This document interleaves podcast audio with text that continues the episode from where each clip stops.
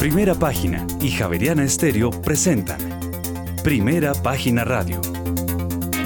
Noticias y análisis económico de Colombia y el mundo.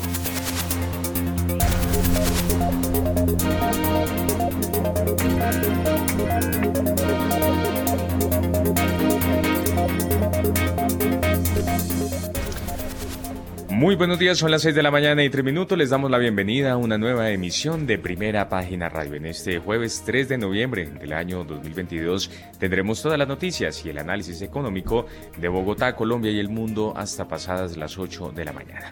Bajo la dirección de Héctor Hernández y Héctor Mario Rodríguez, hoy presentamos. La plenaria del Senado aprobó la reforma tributaria propuesta por el gobierno que apunta a recaudar 20 billones de pesos en 2023. Los dividendos, las ganancias ocasionales y patrimonio sin cambios en la discusión.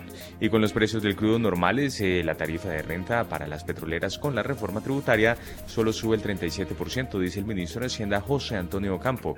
La deducibilidad de las regalías implica mayor gasto para el gobierno nacional. El ministro además descarta enfáticamente que vaya a renunciar a su cargo de ministro de Hacienda. La reforma tributaria es su prioridad. Y el gremio de los senderos eh, Fenaltiendas afirma que las ventas de este comercio se reducirían con esta reforma en un 8,04%. Alistan 9.000 firmas para retirar la propuesta en el Congreso. Y por otra parte, el Fondo Monetario Internacional eh, ve con temores, está con temores, mejor por posible recalentamiento de la economía colombiana. Prevé que la inflación vuelva al rango previsible del Banco de la República en 2024. Y Colombia no contará con la capacidad suficiente de energía no convencional el próximo año, así lo advirtió Corfi colombiana. Y el gremio avicultor ve a corto plazo más viable un acuerdo comercial con Estados Unidos para exportar sus productos y no con Venezuela. Tendremos estas y otras noticias hoy en primera página radio. Ya son las 6 de la mañana y 4 minutos. Les damos la bienvenida.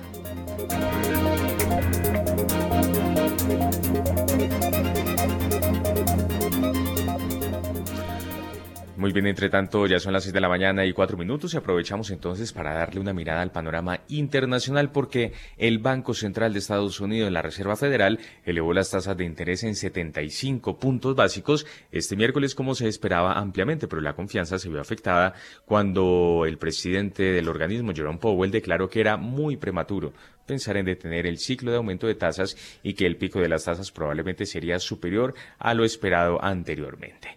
Esto decepcionó a los inversores que esperaban que el jefe de la Fed señalara una desaceleración del ritmo de sus eh, futuros aumentos de tasas dadas las señales recientes de desaceleración del crecimiento en la economía más grande del mundo. La Fed eh, sitúa el techo de la subida más alto que en septiembre y parece descartar bajadas a finales de 2023 en la medida en que no se puede dar aún la inflación por controlada y el mercado laboral sigue muy fuerte. Los mercados quieren claridad sobre dónde la Fed al menos defenderá el ciclo actual de alza de tasas, pero el presidente Jerome Powell no está realmente en posición de proporcionar eso por el momento. Por cada señal de que la economía Estados Unidos está desacelerando, hay otras que dicen que las condiciones del mercado laboral siguen siendo fuertes.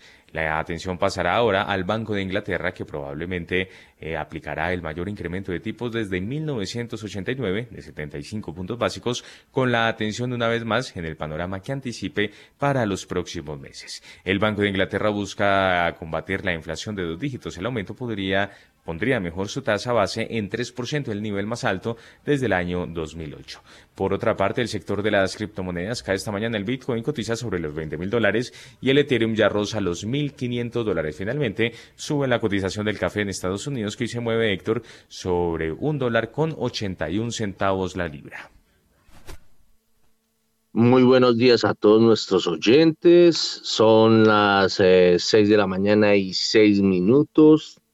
Bueno, antes de entrar en el tema que ya sabemos que es la eh, Reserva Federal de los Estados Unidos, que subió 75 básicos y bueno, bueno, les cuento que primera página, la agencia de noticias, despuesito de las 8 va a ser un, va a dar un dato muy revelador, que además es, va a resultar irónico para todos los las polémicas que se, que se vienen viviendo en el país o que, se viene, o que viene viviendo el país desde el 7 de agosto de este año. Van a ver, van a ver. Bueno, ahí les cuento. Los oyentes que quieran suscribirse a primera página, eh, hay unas promociones buenísimas y hay unos descuentos buenísimos. No es sino que digan que somos fieles oyentes de primera página radio por los 91.9 de Javeriana Estéreo, que nos escriban a dirección comercial arroba primera página punto com punto co, y bueno, y quedan enganchados con la información más seria, equilibrada y sobre todo para estos momentos tan convulsionados en donde se requiere eh, eh, señales certeras y serias. Bueno, 6 de la mañana y 8 minutos. Usted sabía que van a estar con nosotros jefe y subalterna en, en materia de análisis. Vámonos con la subalterna. Vamos a ver si la subalterna va a ser, va a llevarle la contraria al jefe. Vámonos con Jacqueline Pirajan, economista del Scotiabank, eh, para que eh, nos ayude a mirar esto de la Reserva Federal. Jacqueline, muy buenos días. Bueno, Héctor, muy buenos días. Buenos días al equipo de primera página, a los panelistas y también a toda la audiencia. Bueno, yo creo que los mercados nuevamente vuelven a recaer en el círculo que hemos venido recayendo durante todo el año y es ver que todavía no encontramos la luz en ese ciclo de subida de tasas de interés que están llevando los bancos centrales en el mundo.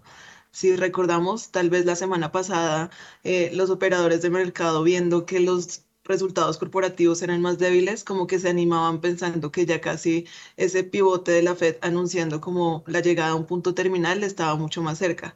Pero lo que vimos ayer con el discurso de Jerome Powell fue que básicamente eh, él desalentó bastante a los mercados diciendo que todavía es temprano para hablar de una potencial pausa y que de hecho podrían llegar a tasas de interés más altas a las que eh, se preveían en la, en la reunión de septiembre. Entonces, nuevamente es un baldado de agua fría para los mercados que hoy pues amanecen operando en terreno negativo, otra vez con estrés al alza en las tasas de interés y en un mundo en el que nos damos cuenta que estos problemas de inflación están todavía un poco lejanos eh, de ser arreglados. Y el mensaje más importante es ver que los bancos centrales son conscientes que todas estas subidas de tasas de interés pueden en sí provocar una recesión o una contracción económica fuerte y a pesar de todo eso, pues siguen, digamos que buscando sus objetivos de inflación y como decía Jerome Powell, es más fácil reversar una equivocación de subidas de tasas de interés más allá eh, de lo necesario que reversar una subida de la inflación por no atacarla cuando es a tiempo. Muy bien, son las 6 eh, de la mañana y 10 minutos a las 6 y 10. Vámonos con Sergio Larte a ver cuál es su visión sobre esto, esto que está comentando Jacqueline, de que la cosa, pues, no está pintando como muy bien, sabiendo que eh, el apretón aún continúa, el apretón monetario. A ver, Sergio Lar. aún no está con nosotros, Héctor, estamos con Daniel Escobar. Bueno, entonces nos vamos con Daniel Escobar. Daniel Escobar, muy buenos días. Es el jefe de investigaciones de FIDU Occidente.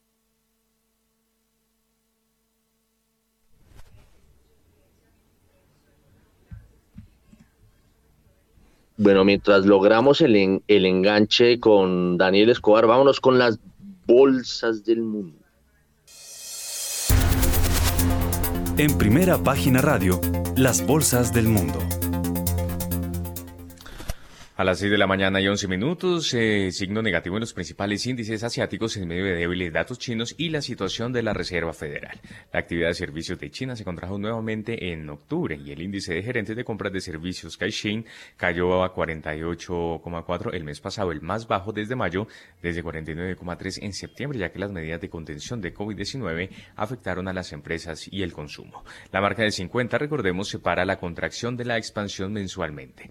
El índice de referencia de la bolsa de Shanghái perdió 0,19% y el parque de Shenzhen se dejó 0,34%. Esto después de que la Reserva Federal, que ayer subió el precio del dinero en otros 75 puntos básicos, advirtiera de que el techo que pueden alcanzar los tipos de interés será más alto de lo esperado. Las autoridades sanitarias chinas desmitieron un posible cambio de estrategia en su lucha contra la pandemia. El índice Hang Seng de la bolsa de Hong Kong perdió 3,08%. La bolsa de Tokio no operó hoy por la celebración del festivo nacional del Día de la Cultura. Por su parte, el COSPI de la bolsa de Seúl cayó 0,33%, mientras que el índice de valores tecnológicos COSDAC bajó 0,46%. Además, las bolsas europeas bajan por la decepción por la reunión de la Fed, de, que la, que se esperaba una postura menos dura. La Reserva Federal de Estados Unidos, recordemos, elevó los tipos de interés en tres cuartos de punto porcentual en su lucha contra la peor inflación en 40 años, tal como se esperaba, y señaló que las alzas futuras de los costes de los préstamos se realizarán en pasos más pequeños, aunque presentó un horizonte menos benigno de lo deseado por los inversores. Los mercados bursátiles europeos cayeron este jueves debido a que otra fuerte subida de la Reserva Federal y los débiles datos económicos de China aumentaron los temores de una recesión mundial. La Fed apuntó a, una posible moderación en las subidas de los tipos de interés, aunque quizá no tan pronto como esperaba el mercado. El selectivo bursátil IBEX 35 de Madrid caía 1,05%. El resto de las bolsas europeas abrió también a la baja con caídas del 0,8% para el DAX de Frankfurt, el FTSE 100 de Londres y el CAC 40 de París entre las pérdidas registradas en Wall Street a raíz del mensaje del presidente de la Fed, Jerome Powell. Bueno, son las 6 eh, de la mañana y 14 minutos. Nos vamos con Mauricio Zúñiga, que ya está aquí con nosotros cómo está viendo eh, las diferentes plazas bursátiles, sabiendo el dictamen que dio, la sentencia que dio en materia monetaria la Reserva Federal al aumentar 75 puntos base sus tasas de interés. Mauricio Zúñiga, muy buenos días. Héctor, buenos días, buenos días para todos los analistas, buenos días para Juan Sebastián, al equipo de producción y a toda la gran audiencia de primera página.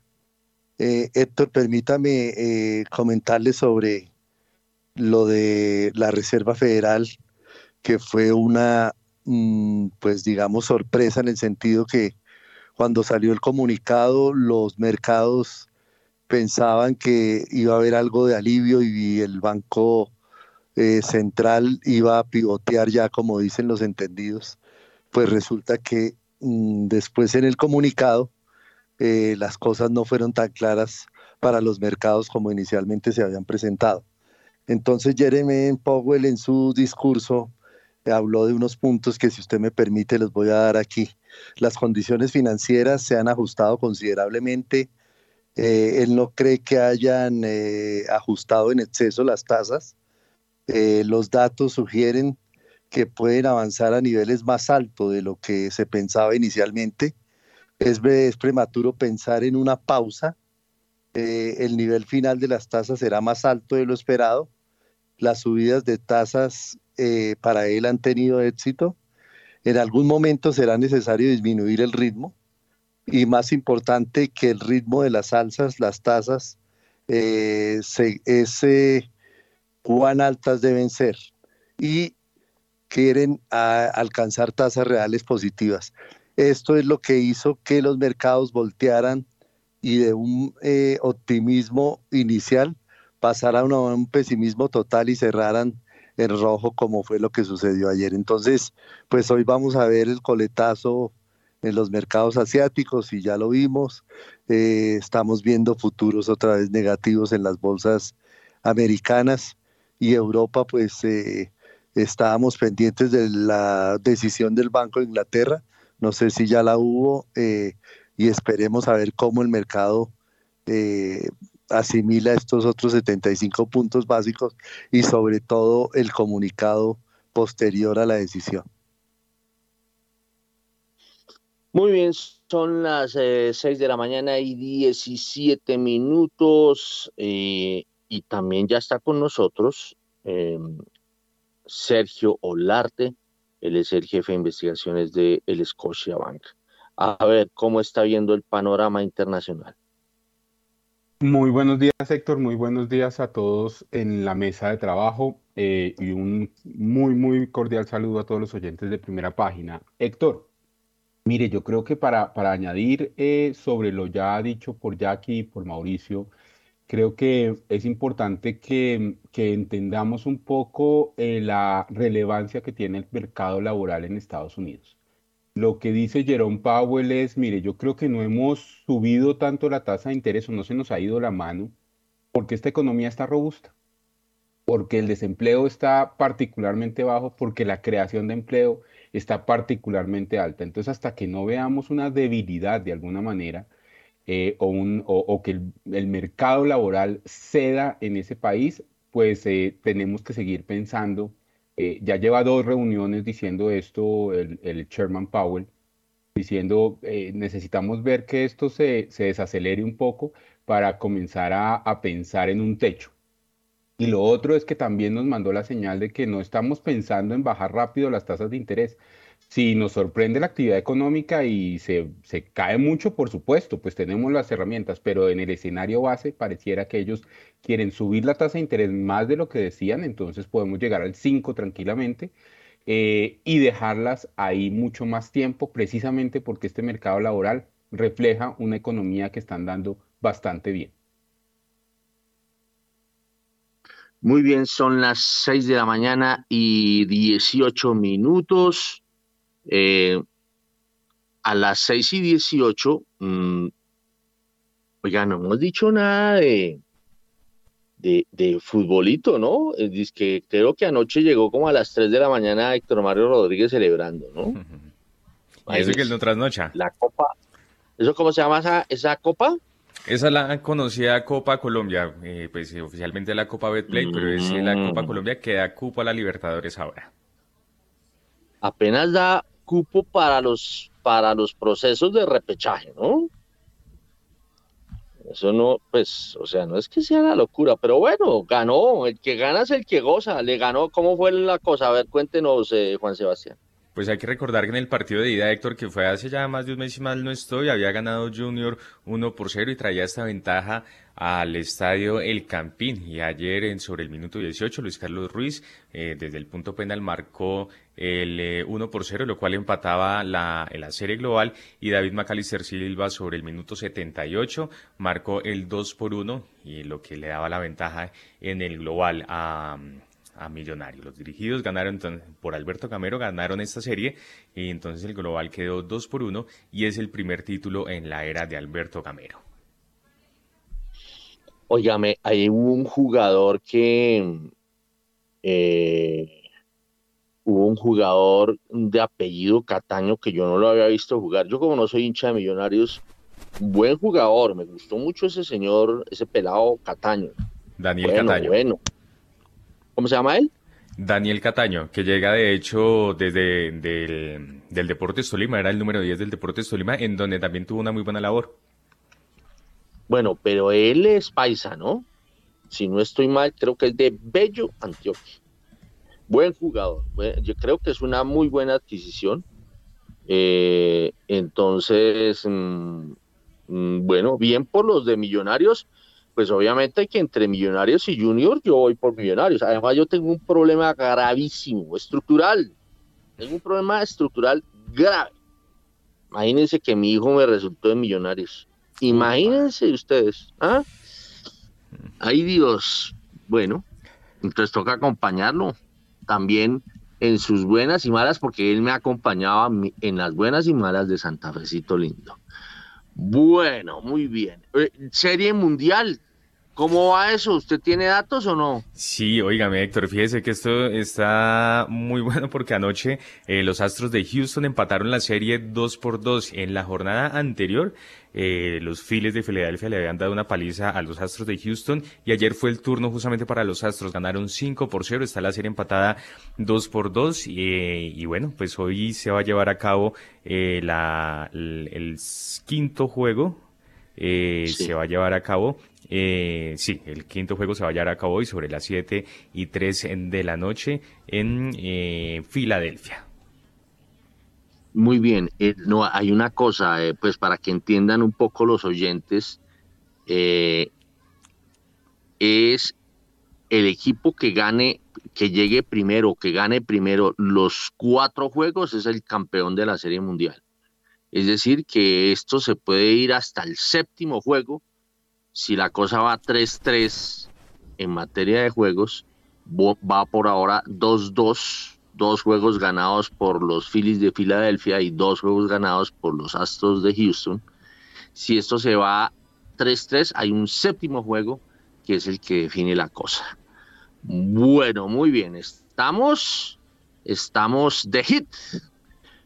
Eh, a las 6 de la mañana y 23 minutos, vámonos con las bolsas del, eh, perdón, bolsas latinoamericanas. Las bolsas latinoamericanas en primera página radio. 6 de la mañana y 23 minutos y luego de que la Reserva Federal anunció otro incremento de 75 puntos base en los tipos de interés, los principales índices de Wall Street bajaron. La mayor caída la presentó el tecnológico Nasdaq 100 con un descenso de 3,36%, seguido del Standard Poor's 500 que bajó 2,50% y un retroceso del 1,55% para el industrial Dow Jones. En la región, el índice Standard Poor's Merval de la Bolsa de Comercio de Buenos Aires cerró con una bajada del 2,41%. El índice Ibovespa de la Bolsa de Valores de Sao Paulo ganó 0,77%. Además, la Bolsa Mexicana de Valores no registró ningún cambio debido a que no operó por el feriado del Día de Muertos. El índice MSCI Colcap de la Bolsa de Valores de Colombia retrocedió 0,74%. El índice IPSA de la Bolsa de Santiago de Chile subió tan solo 0,02% y finalmente el índice general de la Bolsa de Valores de Lima cayó 1,08%. Muy bien, son las 6 de la mañana y 24 minutos. Vámonos con el análisis del vecindario. Arrancamos con Daniel Escobar, que no podíamos conectarlo ahorita. Daniel Escobar de Fidu Occidente. Héctor, muy buenos días. Buenos días a, Sergio, a Jacqueline, a Mauricio, a toda la mesa de trabajo de Primera Página Radio y a los oyentes, como siempre, de manera muy especial. Pues un comportamiento con lo que ustedes iniciaron en el programa, condicionado por lo que dijo Powell o lo que el mercado entendió de lo que dijo Powell, porque siempre es así, eso es la parte interesante, no solamente es ver el comunicado de prensa, escuchar lo que nos dice el presidente de la Reserva Federal, sino también leer luego lo que dicen los analistas que interpretaron de lo que dijo esa persona. Entonces esto es un, como un escalamiento un poco complicado. Eh, y como ustedes pues acaban de mencionar, en, en promedio pues tuvimos comportamientos un poco no tan, tan positivos, pues el Standard Poor's cayó el 2,5, pero ustedes daban como una visión sobre el resto de América Latina eh, que no, pues, que, estuvo más bien alineado con, ese, con esa dinámica un poquito hacia la baja. Em, y pues me va a permitir dar como un reversazo y tratar de entender por qué se da esto. Creo que el mercado estaba ávido de que les dijeran que iban a desacelerar el ritmo de incrementos de tasas. Cuando recibimos el comunicado de prensa, una frase nueva que decía que iban a tener en cuenta el efecto acumulado de los incrementos pasados. Esto pues uno abre los ojos y dice, claro, es que ya la tasa la han subido tanto que de pronto pueden moderar la velocidad y esa frase está alineada con eso. Durante la rueda de prensa, Powell dijo algo de la siguiente reunión o la siguiente, eh, es decir, la reunión de diciembre o la de enero del próximo año, pero en algún momento dijo, no, no, todavía no está en las condiciones para que podamos asegurar que vamos a desacelerar. Y creo que eso es un elemento importante en este mensaje. ¿Por qué? Porque el mercado pensaba que ya le iba a decir, como decía JP Morgan, ya iban a desacelerar el ritmo de incrementos de tasas y tuvimos esta reversión el día de ayer que fue importante, 2,5% del Standard Poor's y de los mercados de futuros hoy que más o menos va cayendo el 0.6% eh, nuevamente. Así que eh, desde nuestro punto de vista, ¿qué toca pensar? Eh, yo creo que sí existe una alta probabilidad de, desaceleración en diciembre. Cuando uno mira los contratos de futuros del Chicago Mercantile Exchange, uno ve un 50-50, 50%, de probabilidad de que sean 50 básicos y 50% de probabilidad de que sean 75 básicos. Así que creo que va a haber mucho movimiento todavía en las próximas jornadas. Escuchaba a Jacqueline que hablaba de, la temporada de utilidades de las compañías, pues lo que pasa es que todavía esas compañías no están recibiendo el impacto pleno de los incrementos de tasas. Eh, y nosotros habíamos hablado que pensábamos que se venía un proceso de valorización de acciones por un tema técnico, un rebote, un cansancio de la caída, por cosas de esos. Pero más adelante, cuando veamos la realidad en el impacto de utilidades, creo que ahí se va a venir un otro desplome más y tal vez ahí sí sea el piso del mercado. Por ahora son movimientos alcistas transitorios. Se nos viene el, el, fin de semana las elecciones de, de, Congreso en Estados Unidos y he visto muchos análisis históricos de qué le pasa al mercado accionario luego de, esas, de ese periodo. Normalmente hay un rally accionario. Entonces creo que a eso le van a jugar mucho también los, los, los técnicos o los cuantitativos en, los Estados Unidos y veremos que tal vez no se finaliza completamente este rally de corto plazo que estamos viendo en el mercado accionario estadounidense.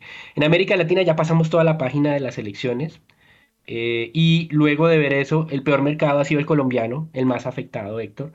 Eh, ayer precisamente leía un documento de Morgan Stanley diciendo que mejoraba la recomendación sobre Colombia de subponderar a neutral porque el descuento era muy grande en los precios de las acciones y el nivel actual del Colcap era como su nivel más bajo planteado para el año 2023. Pero aquí dejaba claro que algo que ya estamos cansados de escuchar para el caso colombiano, que es los mensajes del gobierno un poco que han generado algo de, miedo, ¿sí? Y se ha exacerbado esa parte. Se ha hecho acreedor de la chicharra Daniel Escobar de Fido Occidente. Eh, no, lo que pasaba, con lo que le pasaba a Daniel no era que no funcionara el micrófono, lo que pasa es que está como con gripa, ¿no? Estaba conectado desde el teléfono, Héctor, y no se habilitó el, micrófono, me tocó prender el computador, toda la credencial de autenticación y hasta finalmente poder ingresar. Ese fue pero, pero sí, sí tengo gripa también. Ah, bueno, muy bien. Bueno, son las 6 de la mañana y 29 minutos. A ver, Sergio Larte, ¿usted había levantado la mano o no me di cuenta? A ver qué, qué, nos quería comentar o se quiere meter aquí con el tema eh, del vecindario. las dos cosas, Héctor. Lo primero es que me alegra muchísimo su comentario sobre... Me alegra muchísimo además que su hijo sea de millonarios, no porque yo soy de millonarios, sino porque la diferencia vemos cómo usted la está manejando y eso me alegra. Hacia allá debemos estar muy respetuosos y apoyando lo que toca apoyar. Eh, su comentario sobre, sobre Millonarios y siendo tan afer, eh, eh, hincha de Santa Fe me alegra. Lo, felicito, Héctor, por, por, ese, por esa distinción y ese respeto por la diferencia. Eso dígalo pasito. Héctor, mire, yo, yo, yo creo eh, que más allá, Mocho, eh, sí, el, análisis, el análisis que, yo creo que, nos dio Daniel es, es un análisis supremamente eh, bueno, digamos. Sin embargo, a mí, me, a mí una, una de las señales, y creo que por eso es que las bolsas latinoamericanas y las bolsas en general en el mundo están reaccionando tan mal, es porque independientemente de que disminuyan la velocidad de subidas, lo que el Sherman Powell dijo es, y lo dijo explícitamente, ya tenemos tres cosas que ver. Una es la velocidad de subidas, esa ya la estamos discutiendo menos, y otra que es de las más importantes, hasta dónde vamos a llegar y cuánto vamos a durar allá. Entonces no crean que si eh, disminuimos la velocidad es porque paramos. No, no, definitivamente. Y la otra es que le preguntaron eso, oiga, y si las dos siguientes eh, eh, números de inflación salen bajos, entonces ustedes ya pueden tener eso como señal para parar. Y dijo, eso es muy importante, esos números, pero de nuevo, la economía de Estados Unidos está fuerte, el mercado laboral está supremamente fuerte y no necesariamente tenemos que parar porque la inflación se comienza a desacelerar. Necesitamos anclar las expectativas de largo plazo. Entonces yo creo que, los, lo que o, mi interpretación, como dice Daniel, todos son interpretaciones, pero mi interpretación es que, es que el problema es que se va a llegar mucho más lejos y por mucho más tiempo y ya no solo es bajar la inflación temporalmente, sino que las expectativas comiencen a bajar de manera persistente. Eso es, eso es un cambio, digamos, de variables que hay que ver en el mercado para entender un poco a la fe. Bueno, muy bien, son las 6 de la mañana y 32 minutos. Y bueno, y tenemos, eh, eh, además de Sergio Larte, eh, está Jacqueline Pirajan. Ellos hacen parte del equipo del Scotiabank que tiene asiento en varios países o a lo largo de varios países de América. Anoche se produjeron dos noticias muy importantes. Eh, en, el epicentro fue Santiago de Chile. ¿Cuál fue la primera, Juan Sebastián? Muy bien, pues en principio, Héctor, a las 6 y 32, eh, el sindicato de pilotos de la TAM votó una huelga que podría ser la primera en 17 años. Este sindicato reclama recuperar las condiciones salariales que los trabajadores tenían antes de la pandemia del COVID-19. Hay que aceptar que, recordar mejor que en 2020 aceptaron un plan de emergencia que causó el despido de 240 personas y una reducción del 30% de sus sueldos. Esto, según los trabajadores, significó un ahorro de más de 28 mil millones de pesos eh, y más de 30 millones de euros. Bueno, y hay otra que luego estaremos comentando. ¿Cuál fue la segunda? Pues tiene que ver con el presidente Gabriel Boric eh, de Chile, que anunció una reforma al sistema de pensiones que apunta a poner fin a las administradoras de fondos de pensiones. El 72% de las pensiones que recibe la población son inferiores al salario mínimo y uno de cada cuatro jubilados cobra una pensión que está por debajo de la línea de la pobreza, señaló en su discurso el mandatario, quien también recordó que las administradoras de fondos de pensiones, el sistema privado de pensiones obligatorio para los chilenos en la actualidad, obtiene utilidades aunque los resultados y la rentabilidad de los fondos sean negativos. La reforma a las pensiones anunciada está condicionada a que se apruebe la reforma tributaria del presidente, que ha sido rechazada en el Congreso y sigue bajo discusión. Bueno, escuchemos al presidente de Chile, Gabriel Boric. Por eso es tan importante que el Congreso apruebe la reforma tributaria que está hoy en discusión y que nos permite atender y resolver tus necesidades más urgentes y las de tu familia. Durante los últimos años ha existido un largo debate sobre las FP. Las chilenas y chilenos están cansados de las comisiones abusivas y las pérdidas que genera el sistema actual. Las FP en esta reforma se terminan. Existirán nuevos gestores de inversión privados con el objeto exclusivo de invertir fondos previsionales y además existirá una alternativa pública, lo que permitirá promover la competencia con la entrada de nuevos actores. En esto quiero ser muy claro. Esto fortalecerá la libertad de elección de los afiliados. Serán ustedes los dueños de sus ahorros y podrán decidir libremente entre los gestores de inversores privados o el inversor público. Por último, esta reforma separa el servicio de atención para los afiliados, la recaudación, cartoras, las cobranzas y el pago, las que estarán a cargo de un administrador de pensiones autónomo, un ente de carácter público, moderno y eficiente. Esto permitirá rebajar el monto de las comisiones y terminar de una vez por todas con las comisiones fantasmas que hoy cobran las FP, avanzando de esta manera hacia un sistema transparente y más barato para los afiliados. Bueno, ¿cómo les quedó el ojo a ver a todos nuestros analistas? Empecemos con Jacqueline Piraján en el análisis de esto, de este movimiento, de, este, esta intención de reforma eh, a las AFP, la, esas son las administradoras de fondos de pensiones privadas. A ver, eh, Jacqueline Piraján, bueno, Héctor, empezando un poquito con el contexto de Chile, lo que podemos ver es que ellos están a punto de entrar en una situación económica más difícil de la que veníamos experimentando. Recuerden que cuando tuvimos el choque del COVID, Chile fue uno de los países latinoamericanos que más expandió su política fiscal, más dio, digamos, ayudas a la población vía subsidios directos, pero también vía oportunidad de retiros de los fondos pensionales. Todo eso pues generó un auge que los llevó pues a crecer a tasas altas y en este momento ya todas esas ayudas están expirando y más bien están previstos a entrar tal vez en una recesión más pronto que tarde eh, en la economía chilena. Y en ese sentido, pues digamos que no solo Chile, sino a nivel global, pues estamos viendo como las deficiencias como del sistema social y también digamos como las profundizaciones eh, de, las, de los problemas sociales eh, que se dieron después del COVID están obligando a los gobiernos en general a tratar de implementar algunas estrategias con el fin de solventar más rápidamente esas deficiencias.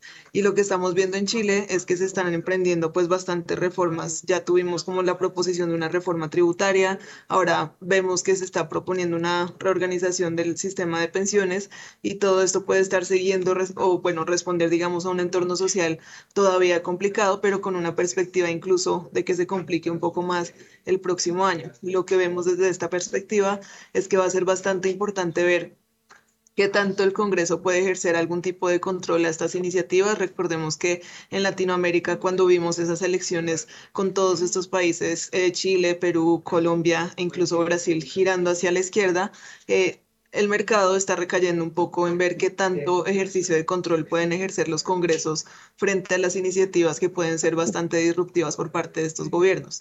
Entonces en Chile es interesante ver cómo la agresividad de esa propuesta eh, de reforma pensional, ya digamos como marchitando un poco los nuevos aportes que pueden llegar a los fondos de pensiones y eh, ver en qué medida efectivamente esos poderes de control se pueden ejercer para evitar que hayan digamos desvíos bastante fuertes. Es importante resaltar que al final tanto como en Chile como en otros países, como en Colombia, por ejemplo, los fondos de pensiones ejercen un poder importante en la medida en que también son demandantes de la deuda pública de cada país.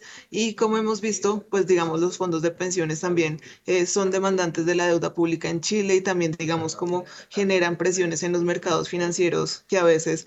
Eh, esos efectos no están del todo contemplados cuando se plantean estas políticas. Entonces hay que ver en qué medida eso se puede moderar y también pues poner esto en perspectiva de a qué está respondiendo el gobierno, a las afugias sociales, a la posibilidad de que Chile efectivamente entre en recesión y que caiga mucho más la popularidad de Boric como ya hemos visto que ha caído y al final esto, esta historia en qué podría terminar.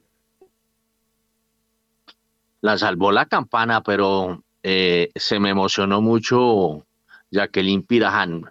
Límite, minuto y medio en el comentario. Por favor, le tocó, ahora es cierto, apretarse a Mauricio Zúñiga, quien tiene a la palabra en materia de lo que está ocurriendo en Chile en materia, en, en asuntos relacionados con las AFP. Mauricio Zúñiga. Héctor, antes eh, pido una neutralización en el tiempo para también unirme a la felicitación de los compañeros de patio por ese campeonato. Eh, no somos eh, seguidores de que si el vecino decrece, a nosotros nos va a ir bien. Entonces, muchas felicitaciones y que disfruten ese título mientras nos vemos en la final de la Liga Betplay. Eh, este, domingo hay partido, ¿no? Este domingo hay partido entre Millonarios y Santa Fe. Yo, imagínese el lío que tengo. Me, me tomó el pelo, me tomó el pelo eh, eh, Alejandro Lucio y dice, oiga, usted cuando supo, cuando yo le conté que mi hijo era hincha de Millonarios, me dijo, uy, usted está criando muy mal a su hijo. bueno, 6 de la mañana y 40, que eso es una muestra que lo estoy criando mal. Ah, bueno, pero eso también quiere decir que ese dicho de que hijo de tigre sale pintado, eso es la excepción que confirma la regla, Héctor. Bueno, muy bien. Vámonos con Chile y las pensiones. Bueno, aquí con el tema chileno viene interesante esto, porque pues nosotros estamos también en ese, en ese tema de la reforma eh, pensional, entonces va a ser un buen referente, pero lo que sí me da un poco de nostalgia es un modelo que en su momento fue exitoso y que fue, digamos, copiado por varios eh, países, entre ese Colombia, eh, esté tocando pues sus finales y esté teniendo ese, esa conclusión tan, tan diferente como se había pensado. Son tiempos diferentes, es verdad, eh, pero como lo decía Jacqueline, los, las AFP son jugadoras muy importantes en los mercados.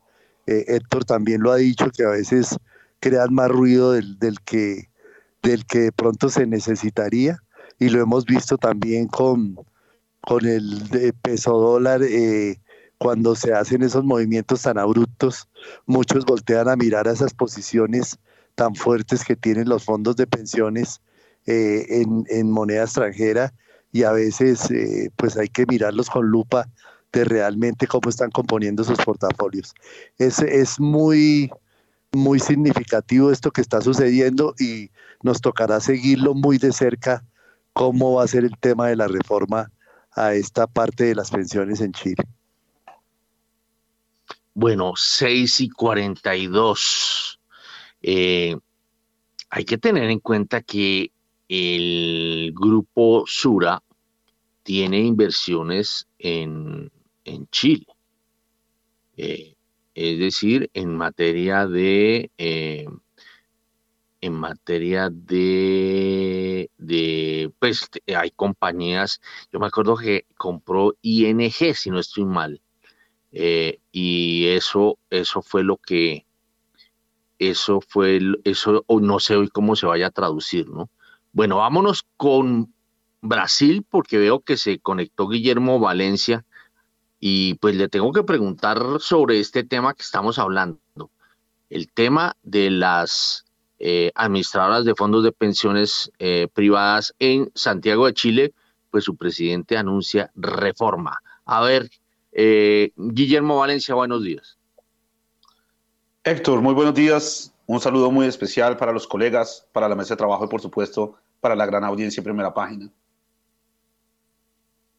Con la pregunta que usted hace, Héctor, yo quiero comenzar con una observación, ¿no?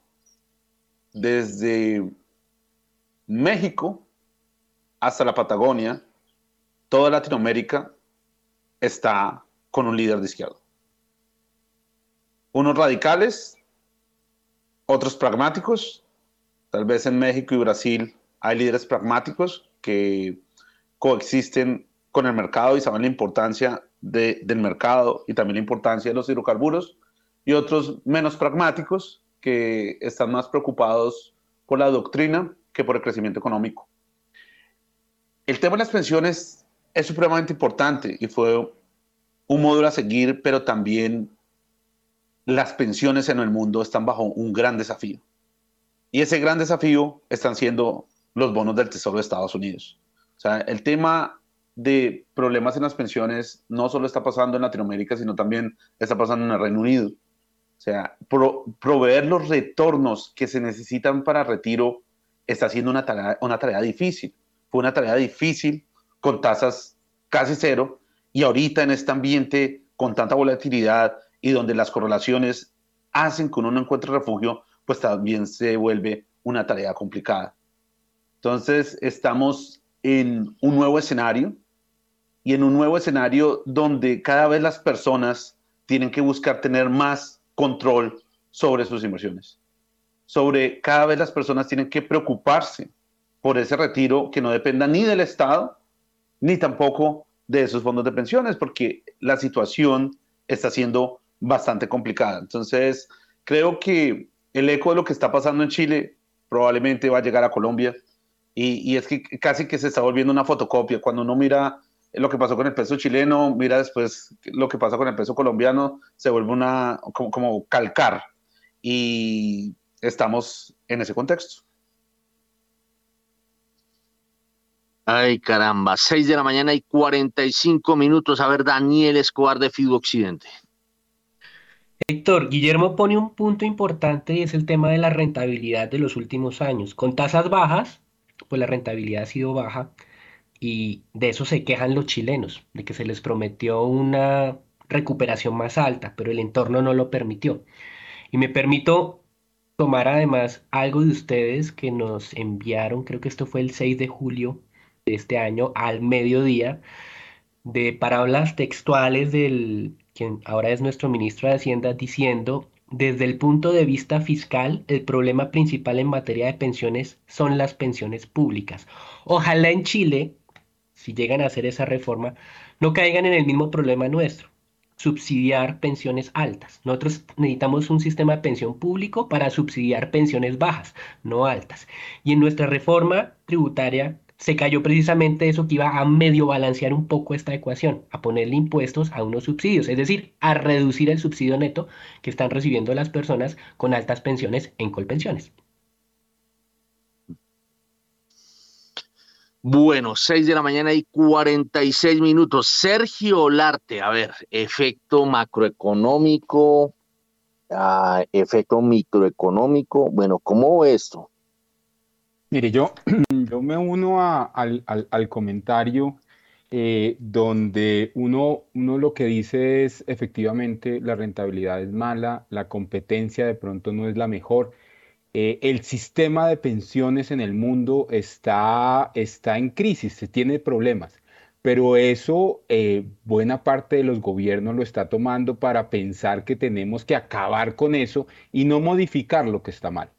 Entonces lo que, lo que esperamos que pase tanto en Chile como en Colombia es que se entienda que el ahorro para la vejez es supremamente importante.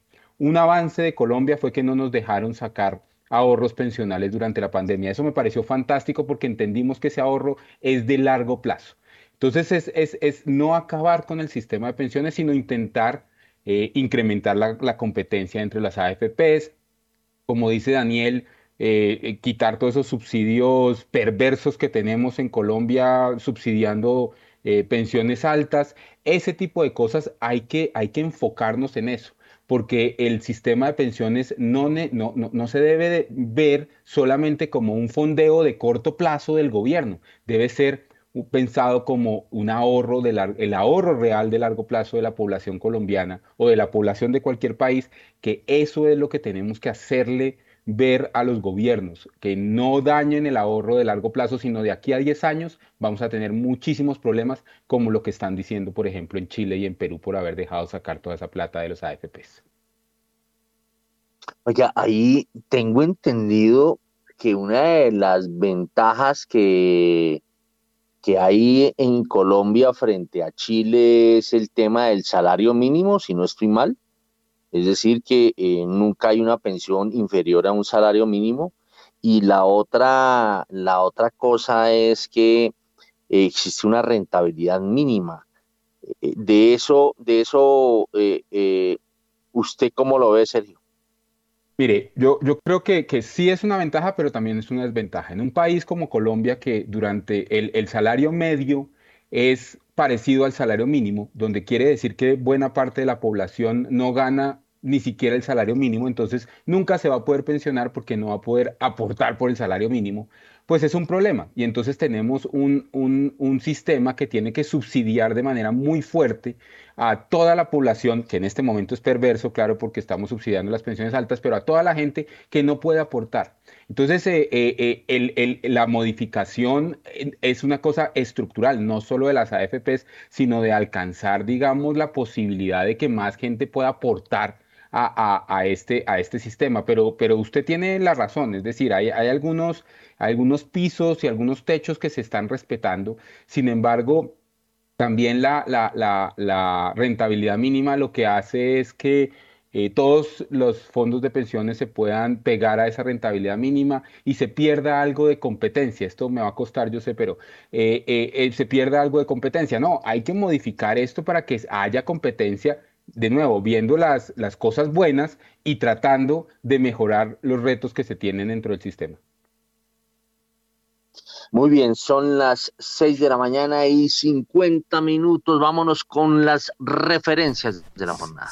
Sí, señor, y antes una recomendación, porque para todos los interesados, empresarios, gerentes y líderes empresariales, Fenalco Solidario los invita al Congreso de Sostenibilidad que se llevará a cabo hoy, 3 de noviembre, en el Hall 74 aquí en Bogotá. Información adicional e inscripciones sin costo en fenalcosolidario.com 6 y 51.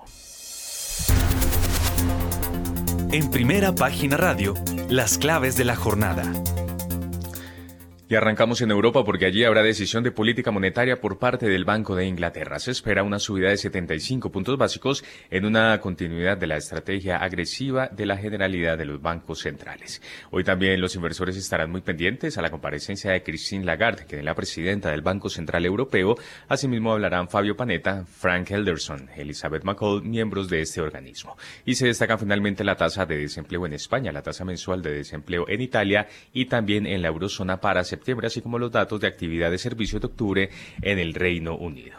En Estados Unidos, la Oficina de Análisis Económico informará la balanza comercial de septiembre. La Oficina de Censo dará a conocer el nivel de inventarios, órdenes de compra y embarques de bienes duraderos durante septiembre. Por su parte, S&P Global y Market informarán el nivel de los índices PMI compuesto y de servicios correspondientes al mes de octubre. Y sigue la plena temporada de resultados empresariales. Hoy es el turno de Moderna, APIP y eh, PayPal, entre otros. Y finalmente en México el INEGI publicará sus indicadores cíclicos con información al mes de agosto también. El instituto dará a conocer las cifras de las ventas al público de vehículos ligeros durante el mes de octubre.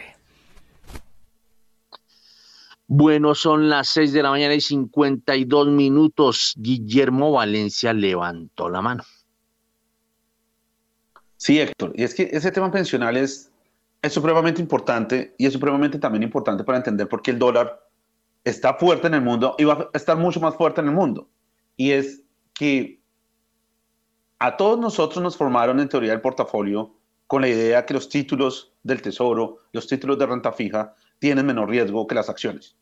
Y con eso se construyeron los portafolios. Entonces, los portafolios conservadores están más cargados en esos títulos de renta fija y usualmente, si uno hacía el análisis durante 30 años, casi 40 años, pues eso funcionaba muy bien. Hoy eso no funciona, caen acciones y caen tesoros al mismo tiempo. Luego, no hay cómo diversificar. Cuando el mundo está enfrente de una transformación geopolítica importante, la única diversificación que está sirviendo es cash, dólar. Y todo eso, que era muy conservador, está teniendo pérdidas de algo que es como si fuera un portafolio de riesgo o un portafolio de acciones. Todo esto para decir que la mayoría de capital del mundo estaba en esos bonos. Estoy hablando de 256 trillones de dólares. Esos 253, 56 trillones de dólares se van a reasignar. En acciones solo hay 85 trillones. En commodities habrá algo así como 20 trillones. Luego, lo que viene aquí es una super oportunidad en acciones. Y lo que viene aquí es que o los fondos de pensiones se adaptan y se adaptan a esa oportunidad que va a haber en acciones, en un grupo de acciones, porque no se puede hablar de que todas las acciones les va a ir bien, eh, y también en materias primas, porque estamos en una competencia por recursos naturales y aquello que es escaso pues va a tener una ventaja competitiva, sobre todo en el sector energía, en el sector alimentos. Entonces ese es un cambio de paradigma. El otro cambio de paradigma importante es que a uno también le enseñaron que, oiga, el petróleo y el dólar tienen una correlación inversa. Pues no, porque Estados Unidos empezó a exportar petróleo y empezó a exportar energía y empezó a exportar gas de nuevo y eso cambia la ecuación. Entonces, no necesariamente tiene una correlación inversa. Entonces, estamos en un escenario que si bien parece confuso, hay unas oportunidades supremamente interesantes.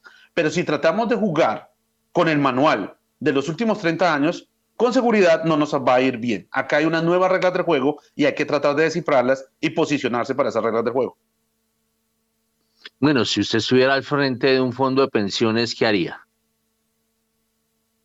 Primero, es lo que regulatoriamente le den permiso, pero yo ya estaría preparando para tener una asignación en acciones mucho más grande. Buscaría acciones que tengan un, dividendo interesante y, acciones que tengan una, una ventaja competitiva muy grande, que tengan casi un monopolio en sus mercados. Sé que tendría volatilidad, sé que tendría que lidiar con drawdowns que pueden ser de 35%, entonces tengo que ver cómo hago coberturas para eso y es la única manera que voy a tener para gestionar el riesgo. Pero la diversificación no va a ser el camino para gestionar el riesgo en un mundo que está incluso cambiando el sistema monetario internacional. Entonces, muy desafiante, pero ese es el nuevo desafío que está teniendo el sistema financiero. Daniel Escobar, ¿cómo ve la cosa? Bueno, Héctor, es que son muchos temas em, estructurales los que se están tocando acá. Yo realmente lo que siento es que, como dijo Sergio, eh, sí se necesita un poquito más de regulación o de ajustar la regulación, pero que el sistema que se tiene en Colombia es un sistema que nos ayuda, por un lado, a preservar las finanzas públicas, porque hay que irnos al pasado para entender cómo se pagaban las pensiones, que es la forma como se pagan las pensiones públicas en este momento. Las del sector privado, las mismas personas van ahorrando y eso va incrementando ahí ese fondo. Cuando teníamos el régimen público, supuestamente había un ahorro, pero el ahorro no era suficiente y todo era a partir de, del presupuesto. Y yo creo que esa es como una solución peor que la enfermedad. ¿sí? Desde el lado de la regulación, pues uno sí tiene que estar muy pendiente porque como tenemos tan pocos participantes, eh, es importante eh, que las autoridades estén ahí encima, ¿sí? Em, pero si este negocio fuera tan extraordinariamente rentable, Héctor, no habríamos tenido esa consolidación tan grande porque habríamos tenido más participantes, más interesados. Los participantes internacionales prácticamente se fueron, ¿sí? Entonces uno también tiene que poner un poquito los pies en la tierra de, que hay unas condiciones de mercado que han generado esa, digamos, concentración, en el caso colombiano, em, y que esa realidad hace que pues, la, alternativa B sea ser muy pendientes en el tema de la regulación de esos gestores pensionales. Pero yo creo que el modelo no hay que romperlo, como lo quieren hacer en Chile, Héctor. Eh, yo creo que sí es susceptible a mejorarlo. Y usted hacía énfasis en, en algo bueno que sobre la rentabilidad mínima en Colombia. Yo no creo que sea eso algo bueno, realmente, Héctor. Eso le pone muchas trabas y, como dice Guillermo, eh, eso limita la posibilidad de tomar riesgos para tener más rentabilidad a largo plazo, esa, ese tema de la rentabilidad mínima. Em, yo, pararía ahí y creo que Sergio quiere... Em, no, no, le toca parar ahí, le toca porque ya estaba con la chicharra. Sergio arte está que se habla. Sí, mire, yo, yo creo que esto es, esto es muy complicado. Lo que dice Guillermo y Daniel puede, puede tener mucho sentido, pero hasta que no eh, logremos, por ejemplo, con este programa, Héctor, y qué pena acá hacer lambón, pero con este programa, hacer entender a la población que ahorra, nosotros los que ahorramos en el fondo de pensiones, que esto es un ahorro de largo plazo y que si quiero rentabilizar tengo que tomar riesgos. ¿Y eso qué significa en términos de los up and downs, de los de las subidas y bajadas? Pues cada vez que tengamos un periodo de caídas de los ahorros, van a salir y van a decir hay que modificar los fondos de pensiones, eh, los fondos de pensiones no sirven para nada, me están robando la plata, una cantidad de cosas. Entonces, hasta que no entendamos que la educación financiera y hacer entender a la población de a pie que ahorrar en el largo plazo, eh, si, yo no, si yo quiero tener una rentabilidad baja y conservar nada más mi capital en el tiempo, es una cosa, o si quiero eh, eh, pensionarme de una manera abultada, entonces tengo que tomar los riesgos. Es, si no entendemos eso, la gente sigue pensando que es que esto es un derecho y de aquí a 15 años, pues es obvio, eso, pues ganar 15% anualmente es lo lógico y eso cualquiera lo puede hacer hasta que no, la educación financiera es fundamental. Y sin eso, en cinco años, así cambiemos todo lo que cambiemos, cuando vaya a haber otro, otro bajonazo en los mercados, si cambiamos la regulación, todo eso, vamos a estar de todas maneras con algunas eh, protestas y eso diciendo que nos están robando la plata. Muy bien, son las 6 de la mañana y 59 minutos. Eh, bueno, hoy primera página va a revelar la encuesta y mañana revelará su estimación en torno a la inflación. Em, además, eh, va hacia las 8 y cuarto, 8 y media, va a revelar un dato bastante particular y que pues yo diría que que es eh, singular o va a llamar la atención más bien porque hemos tenido unos debates desde el 7 de agosto que uno no sabe si, si esos debates tienen a veces asidero o, o, mucha o mucho levapan, ¿no? Mucha levadura más bien. Bueno, a ver, eh,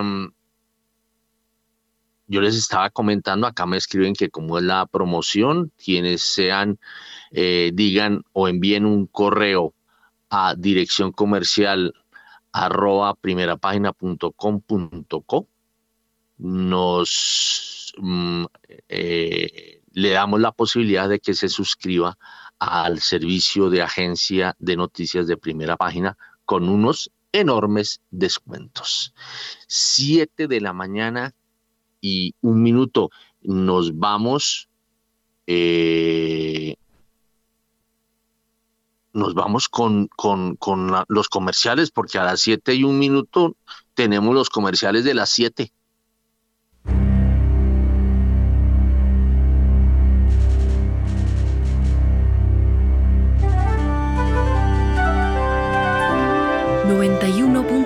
Javeriana Estéreo, Bogotá. HJKZ. 45 años. Sin fronteras.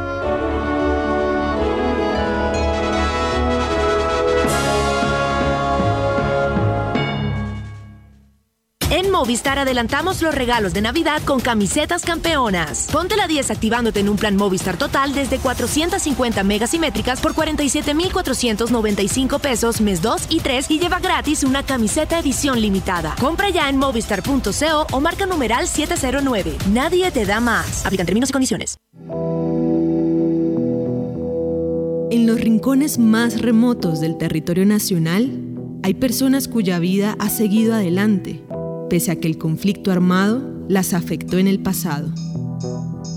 50 vidas, una serie radial de la Coalición Internacional de Sitios de Conciencia y Javeriana Estéreo. De lunes a viernes a las 12 del mediodía y al finalizar Bitácora, disponible en javerianaestereo.com. Carlos Alberto, tengo algo que contarte. ¿Qué pasa, Beatriz Eugenia? Es que no estoy afiliada al sistema de salud. Tranquila. Dependiendo de tu capacidad de pago, te afilias a una EPS del régimen contributivo o a una del subsidiado. ¡Qué fácil! Te amo, Beatriz Eugenia. Yo te amo más ahora que sé cómo afiliarme. Yo soy migrante, tengo CISBEN y confirmo cada cuatro meses que sigo viviendo en Bogotá para mantenerme en el sistema de salud. Infórmate en saludcapital.gov.co. La Bogotá que estamos construyendo. Secretaría de Salud, Alcaldía Mayor de Bogotá.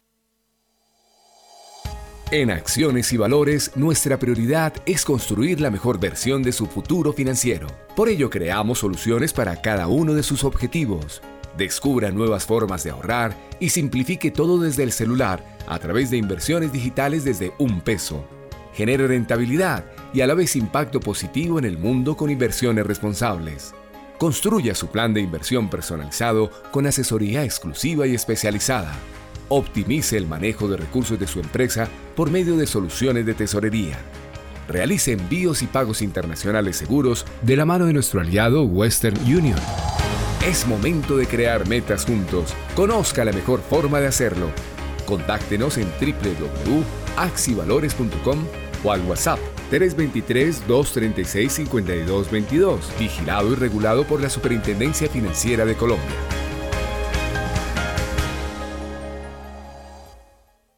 Carlos Alberto, tengo algo que contarte. ¿Qué pasa, Beatriz Eugenia? Es que no estoy afiliada al sistema de salud.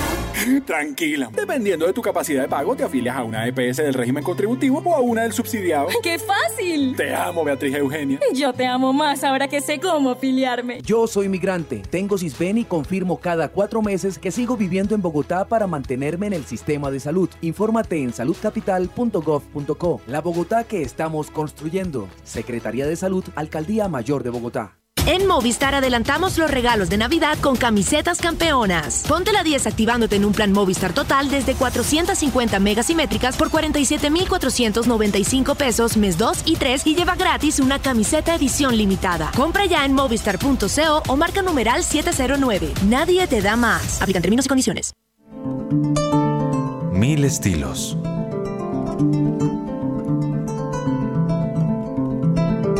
Mil sonidos. Mil historias. Una guitarra, mil mundos. Escúchelo todos los domingos a las 10 de la mañana, con repetición los jueves a las 11 de la mañana.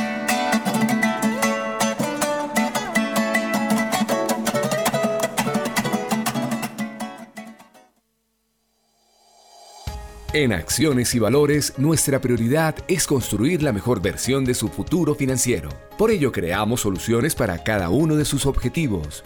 Descubra nuevas formas de ahorrar y simplifique todo desde el celular a través de inversiones digitales desde un peso. Genere rentabilidad y a la vez impacto positivo en el mundo con inversiones responsables. Construya su plan de inversión personalizado con asesoría exclusiva y especializada. Optimice el manejo de recursos de su empresa por medio de soluciones de tesorería. Realice envíos y pagos internacionales seguros de la mano de nuestro aliado Western Union. Es momento de crear metas juntos. Conozca la mejor forma de hacerlo. Contáctenos en www.axivalores.com o al WhatsApp 323-236-5222, vigilado y regulado por la Superintendencia Financiera de Colombia.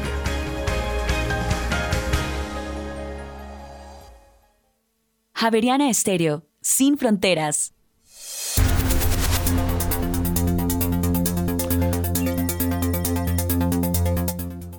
Muy bien, regresamos a primera página radio 7 de la mañana y 7 minutos y una recomendación para todos los interesados, empresarios, gerentes y líderes empresariales. Fenalco Solidario los invita al Congreso de Sostenibilidad que se llevará a cabo hoy 3 de noviembre en el Hall 74 en la ciudad de Bogotá. Información adicional e inscripciones sin costo en fenalcosolidario.com 7 y 7. Última hora en primera página radio. Mucha atención porque el Banco de Inglaterra aumentó sus tasas en 75 puntos básicos y llegó al 3%, su mayor subida desde 1989. Cabe resaltar que el pasado 22 de septiembre el emisor inglés subió sus tasas de interés en 50 puntos básicos del 1,75 hasta el 2,25%. Para la decisión de este jueves, el mercado esperaba Héctor una subida justamente de 0,75% y que los tipos de interés llegaran al 3%. Bueno, son las 7 de la mañana y 8 minutos. Dejemos que sea Jacqueline Pirajan del Scotiabank la que nos ayude a mirar esta decisión del Banco Central de Inglaterra.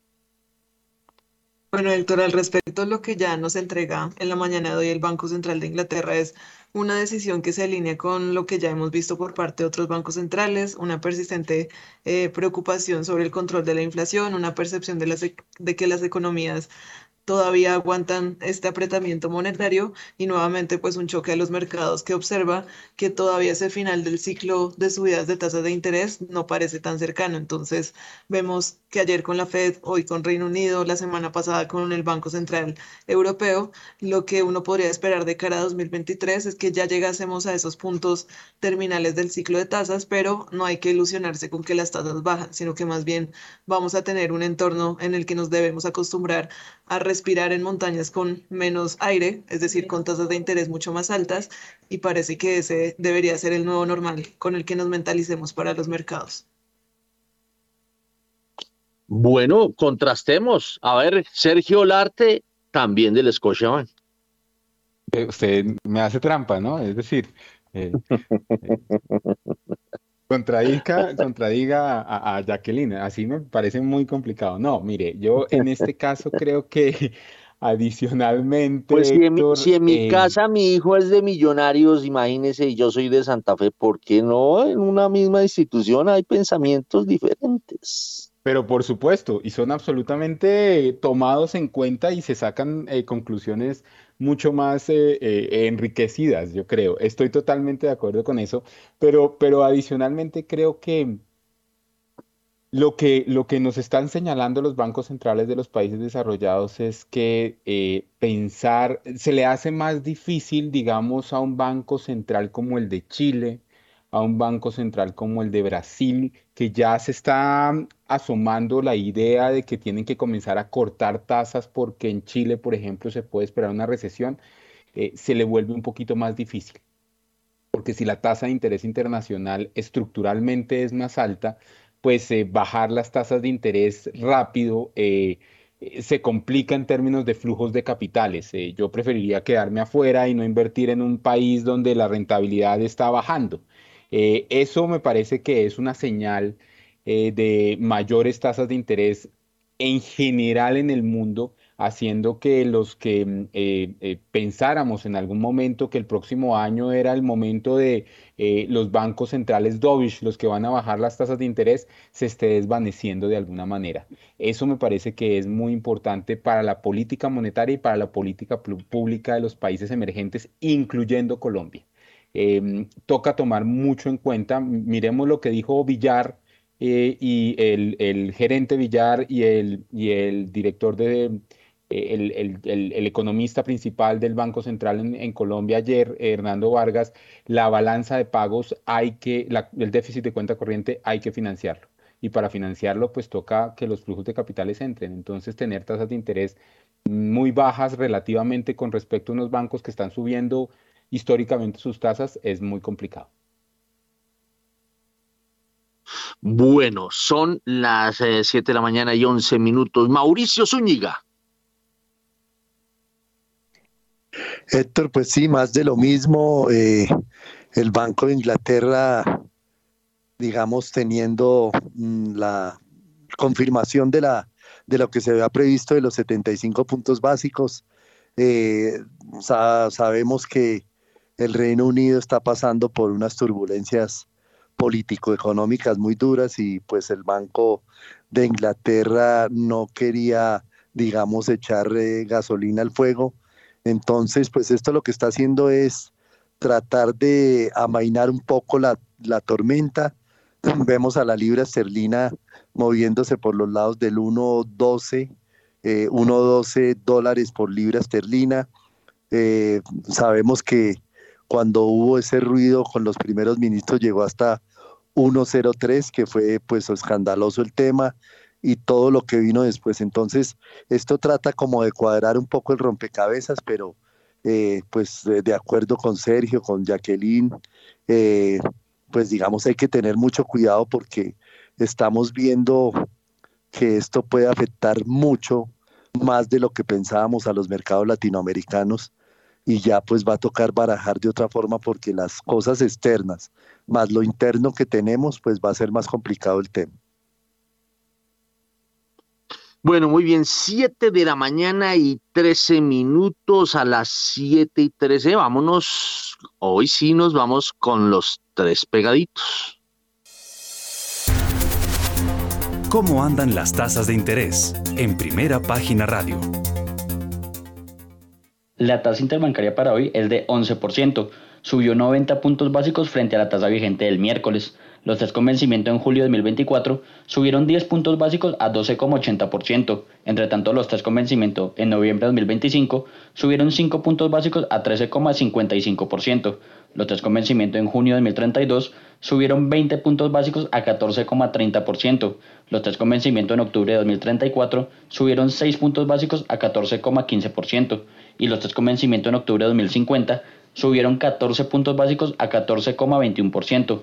La VR para hoy es de 319,6543 unidades y la ETF esta semana es de 12,37%.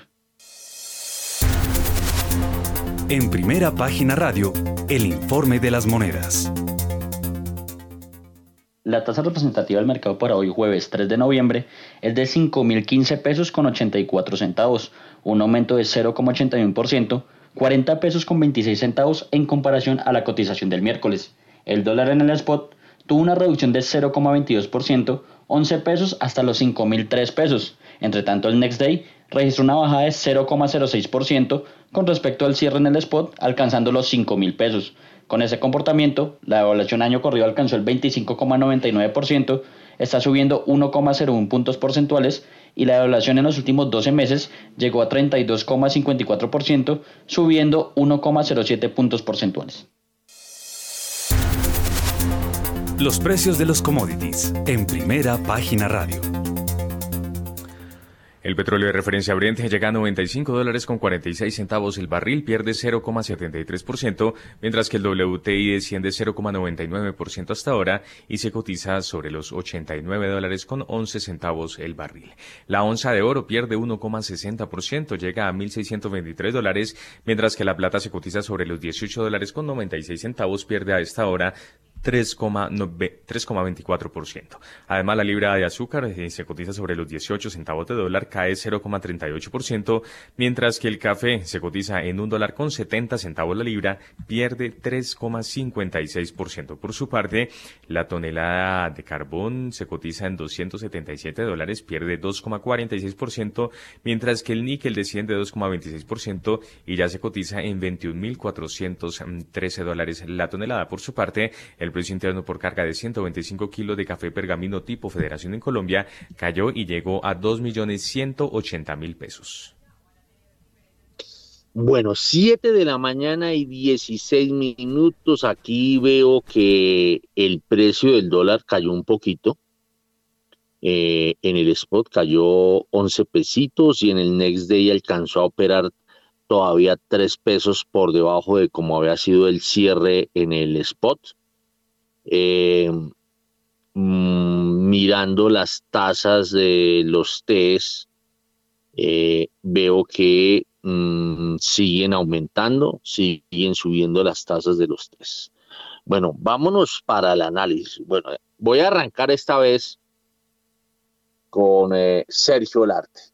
¿Cómo entender eso de que el dólar medio cae y las tasas de los test suben? Es decir, pierden valor. A ver, Sergio Larte.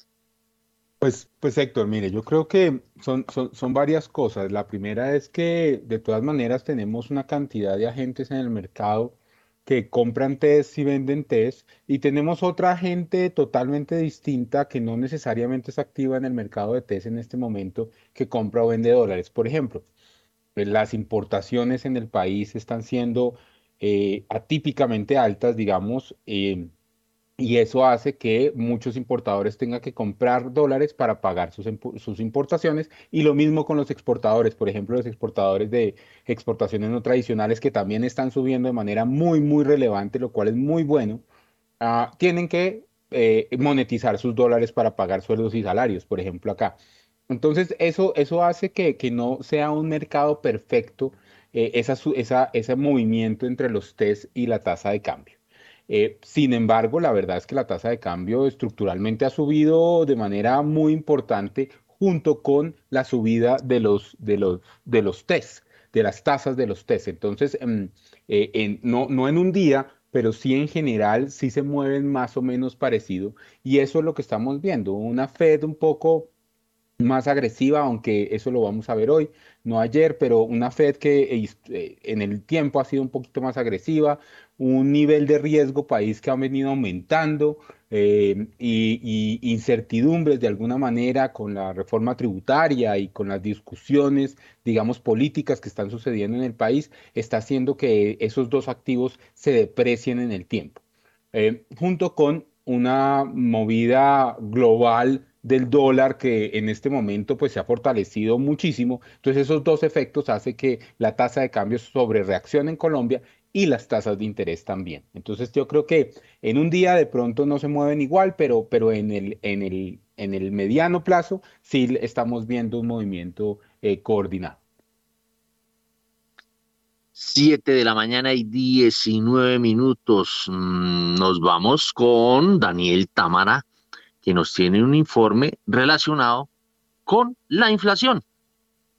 El Fondo Monetario Internacional, con temores por posible recalentamiento de la economía colombiana, prevé que la inflación vuelva al rango permisible del Banco de la República en 2024. De acuerdo con el organismo multilateral, en Colombia el consumo privado continúa impulsando un sólido crecimiento en la primera mitad de 2022 en medio de continuos aumentos del empleo y del crédito, mientras que las exportaciones y la inversión empresarial continúan su recuperación. Una brecha del, producto positiva se proyecta para el segundo semestre de 2022, elevando preocupaciones de sobre calentamiento de la economía en medio de una inflación ya alta. También es probable que aumente el déficit exterior por cuenta del endurecimiento de la política monetaria en 2022 y la consolidación fiscal prevista para 2023. Se estima que el crecimiento del PIB se moderará a 2,2% el próximo año. Se espera que la inflación eh, general converja al rango permisible del Banco de la República en 2024. Bueno, Jacqueline Irajan, ¿cuál es su apuesta sobre la inflación?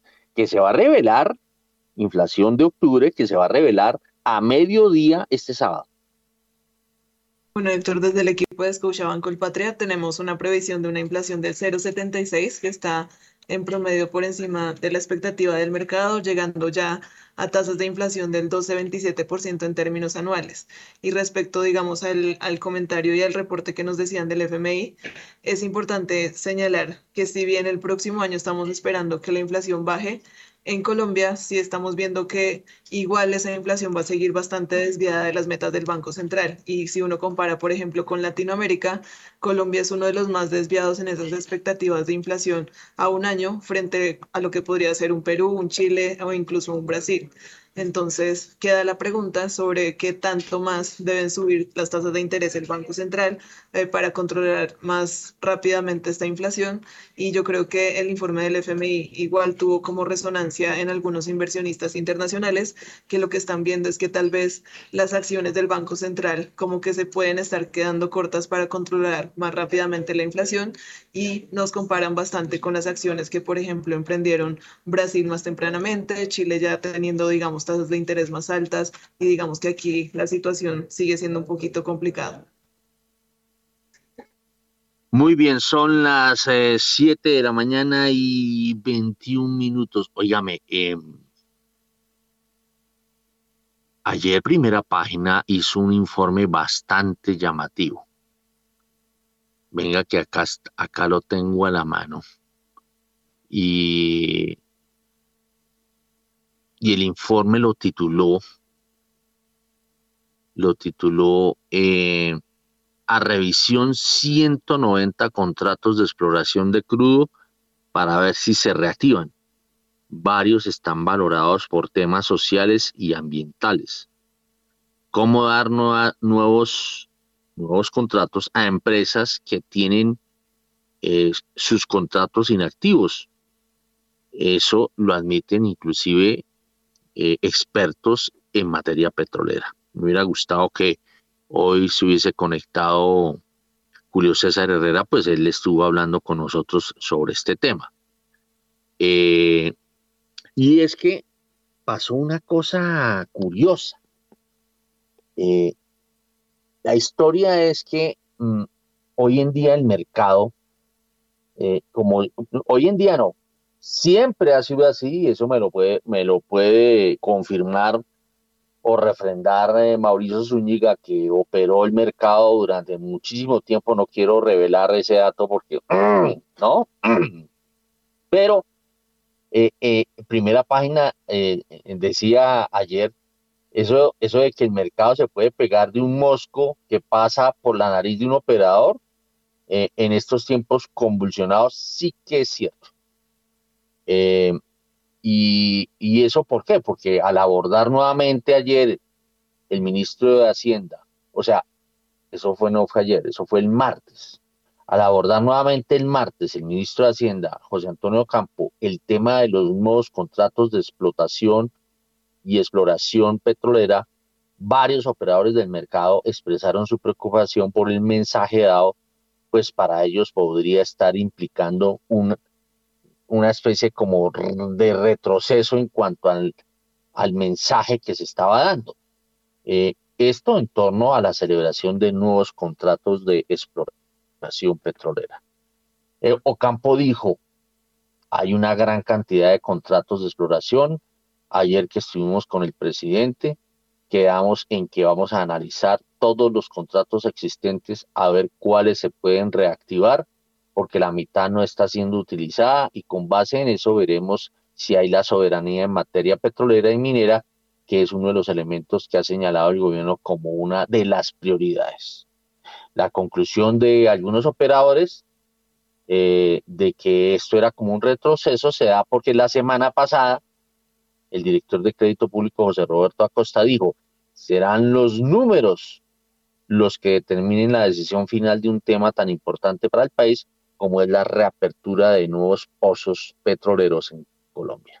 Primera página, decidió acudir a, los petroleros, a los expertos, que son los que viven la problemática y se encontró con una lectura diferente a la que estaban teniendo algunos operadores del mercado. Consideraron sensata la postura del gobierno de hacer un arqueo de los actuales contratos vigentes para examinar cuáles y cuántos están activos cuántos y cuáles no. Primera página estableció que el total de contratos de exploración suman 380 y que la revisión recaerá sobre unos 190 contratos. Los petroleros admitieron que esa revisión puede tardar unos dos años. Aquí se presentó un error.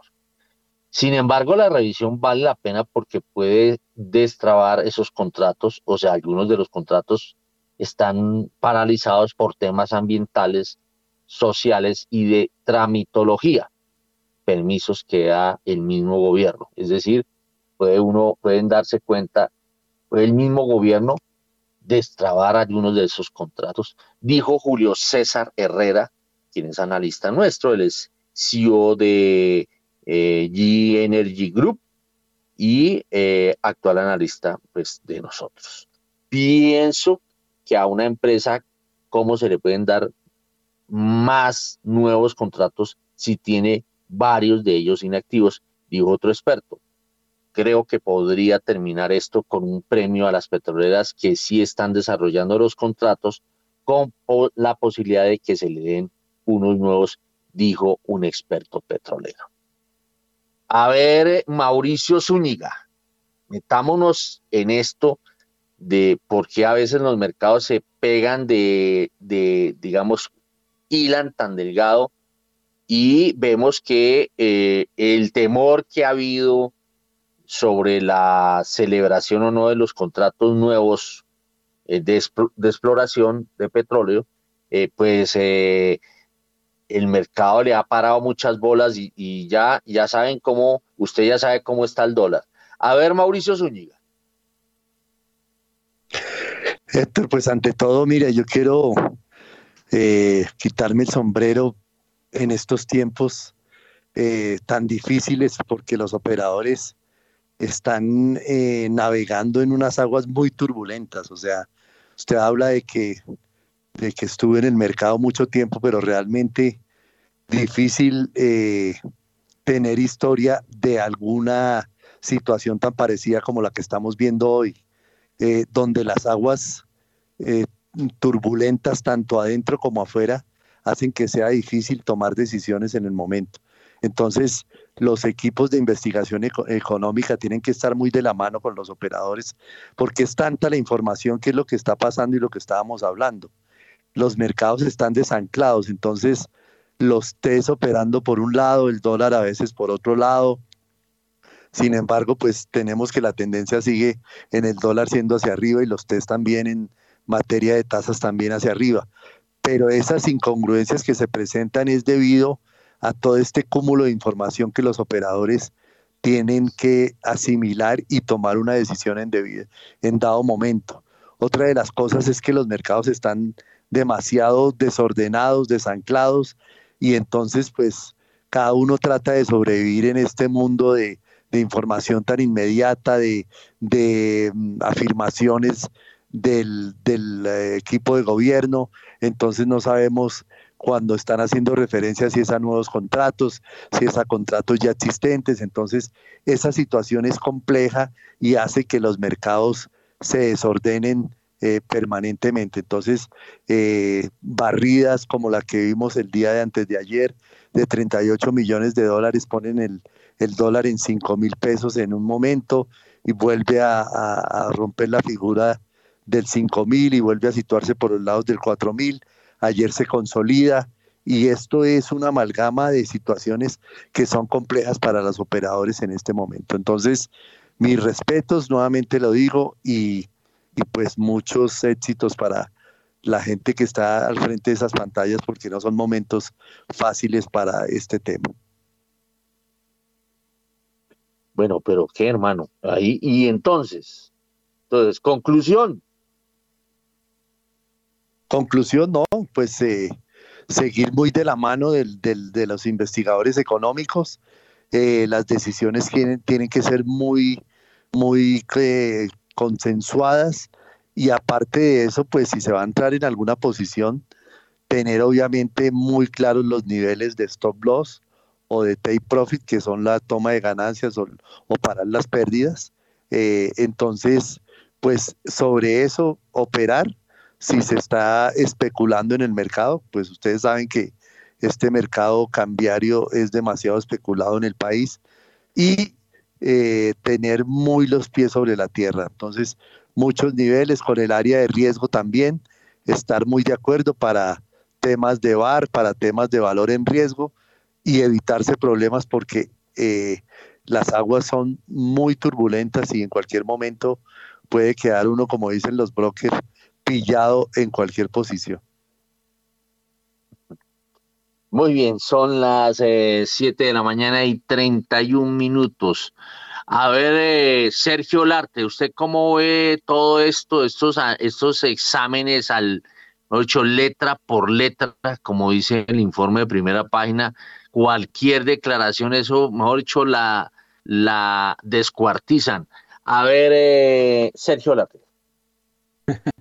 Mire, yo creo que, yo creo que son varias cosas. Por el lado del mercado, de los agentes que están transando todo el tiempo en el mercado, creo que esas, esas em, ganas de, de, tomar, de anticipar cualquier movimiento de una autoridad monetaria, de un proceso de repreciación de un activo lo que sea, lleva a que se tienda a, a que las sobrereacciones estén eh, día a día en ese mercado y ahí concuerdo con Mauricio, el mercado genera muchas volatilidades porque si quitan una coma, si ponen una coma, si dicen una cosa, si utilizan un sinónimo, eh, eso me parece que genera sobre reacciones que pueden ser innecesarias, pero que sí le mandan al otro lado del espectro a las autoridades o a, cada uno de los dueños de los eh, activos que tienen que, en este mundo que estamos viviendo en este momento, tiene que ser muy cuidadoso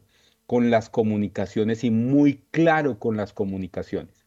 Si uno no es claro con las comunicaciones, el mercado normalmente, uno, eh, genera mucha incertidumbre sobre ese activo o segundo, comienza a dejar de creer en ese activo. Eh, y eso me parece que es una enseñanza y una cosa que tenemos que tener en cuenta para los activos públicos, para los activos privados, para todas partes. Entonces, de los dos lados, creo que tenemos que aprender de los dos lados que ya estamos sobre reaccionando frente a cualquier cosa, ¿cierto? Y entonces eh, eh, llueve por la mañana y entonces decimos una cosa, hace sol por la tarde y cambiamos. Eso, eso me parece que no, no es, no es del todo lógico, digamos, pero también hay que entender que por el otro lado las comunicaciones tienen que ser lo suficientemente claras para, para evitar esas sobrereacciones en los mercados. Bueno, muy bien, son las 7 eh, de la mañana y 33 minutos. Les recordamos a nuestros oyentes que em, después de las 8 vamos a dar un dato revelador, sui generis, singular, eh, de pronto hasta irónico. ¿Te va a pasar a em, Millonarios? ¿Qué pasó? ¿Te va a pasar a Millonarios? Puede ser parecido a eso. bueno, eh, eh, no, el, el, y a todos nuestros oyentes les decimos que quienes se quieran suscribir a primera página al servicio de agencias de noticias, pues em, no es sino que digan que son fiel oyentes de primera página radio que se transmite por los 91.9 de Javeriana Estéreo para que eh, podamos, podamos eh, darles unas, unos descuenticos bastante interesantes. Bueno, 7 de la mañana y 34 minutos. Eh, Juan Sebastián tiene noticia de última hora. Sí, señor, que llega desde Estados Unidos porque las peticiones de subsidios por desempleo bajaron frente a la semana pasada, alcanzaron las 217 mil. Los analistas del mercado, por su parte, esperaban que esta semana se situara en 220 mil. Cabe recordar que en la semana anterior las peticiones semanales fueron de 218 mil. Reiteramos entonces, peticiones de subsidios por desempleo en Estados Unidos llegaron a 217 mil. El mercado esperaba que llegaran a 220 mil y hay que recordar que el dato anterior había sido de 218 mil. Sergio Larte tiene la palabra. Pues mire, esto es un poco más de la... Em, el mensaje que ayer nos mandó el Sherman Powell acerca de la economía de Estados Unidos y del mercado laboral en Estados Unidos. Y es que el mercado laboral continúa perdón, bastante fuerte, eh, haciendo que la probabilidad de que la Fed pueda pausar su subida de tasas de interés esté lejos. ¿Por qué? Porque pues todavía eh, hay em, presiones inflacionarias y con una economía que creció 2.6 en vez de 2.3 en el último dato y un mercado de empleo que nos está mostrando hoy que va mucho más dinámico del que, del que estaba. Entonces esto es una eh, ratificación un poco de lo que nos estaba diciendo eh, el chairman Powell ayer en la rueda de prensa. Muy bien, son las 7 de la mañana y 36 minutos. Vamos a seguir con eh, los informes macroeconómicos de Daniel Tamara. Hay uno que tiene que ver con el gerente, el gerente técnico del Banco de la República. El gerente, em, el gerente del Banco, el gerente técnico del Banco de la República es Hernando Vargas, quien hace una advertencia sobre la compleja situación del mercado cambiario, como lo, como lo estaba diciendo hace unos segundos Mauricio Zúñiga. Vámonos con Daniel Támara. El gerente técnico del Banco de la República advirtió que es compleja la situación del mercado cambiario, pero asegura que el análisis hecho hasta el momento muestra que no conviene intervenirlo por ahora. Esto fue lo que dijo. La, situación del mercado cambiario es, es una situación compleja hoy en día y merece un estudio y un análisis detallado. Es decir, antes de decir que convenga una intervención, es necesario entender qué es lo que está pasando, es necesario entender si se están presentando eh, falencias en la liquidez de este mercado, en los distintos tramos de este mercado. Este es un mercado que tiene un componente de, derivados, especialmente de forwards, tiene un componente de contado. Y lo que, lo que se requiere antes de tomar una, una decisión de esa índole es entender si hay alguna perturbación o alguna disrupción importante en estos mercados que impida su normal funcionamiento. Eso es algo que el Banco de la República evalúa continuamente. Asimismo, es importante examinar qué pasa con los flujos de financiamiento eh, del, del, país y con las vulnerabilidades de los, de los distintos agentes de la economía ante, ante el riesgo cambiario. El análisis que se ha hecho hasta el momento de todos estos elementos muestra que hasta hoy, hasta ahora, no, eh, no, no, conviene hacer una intervención. Naturalmente el banco pues continúa haciendo esta clase de monitoreo. Bueno, interesante esto. Eh, pero ya, ya, ya se, se, lanzó de una, se lanza de una Sergio Late que pide la palabra, se le iba a dar a Mauricio Zúñiga, pero bueno, a ver Sergio, Qué pena, qué pena ahí la interrupción, pero es que de hecho la pregunta fue de, fue de Jacqueline inicialmente en la rueda de prensa, entonces pues... Ah, le crédito, muy bien, muy bien. Claro, claro, claro. Venga, no, mire, yo creo que hay varios, hay varios, eh, eh, eh, digamos, mensajes que está mandando Hernando Vargas en ese, en esa respuesta. La primera es que creo que eh, ratifica lo que ha dicho Villar acerca de una intervención directa en el mercado cambiario, no está en discusión.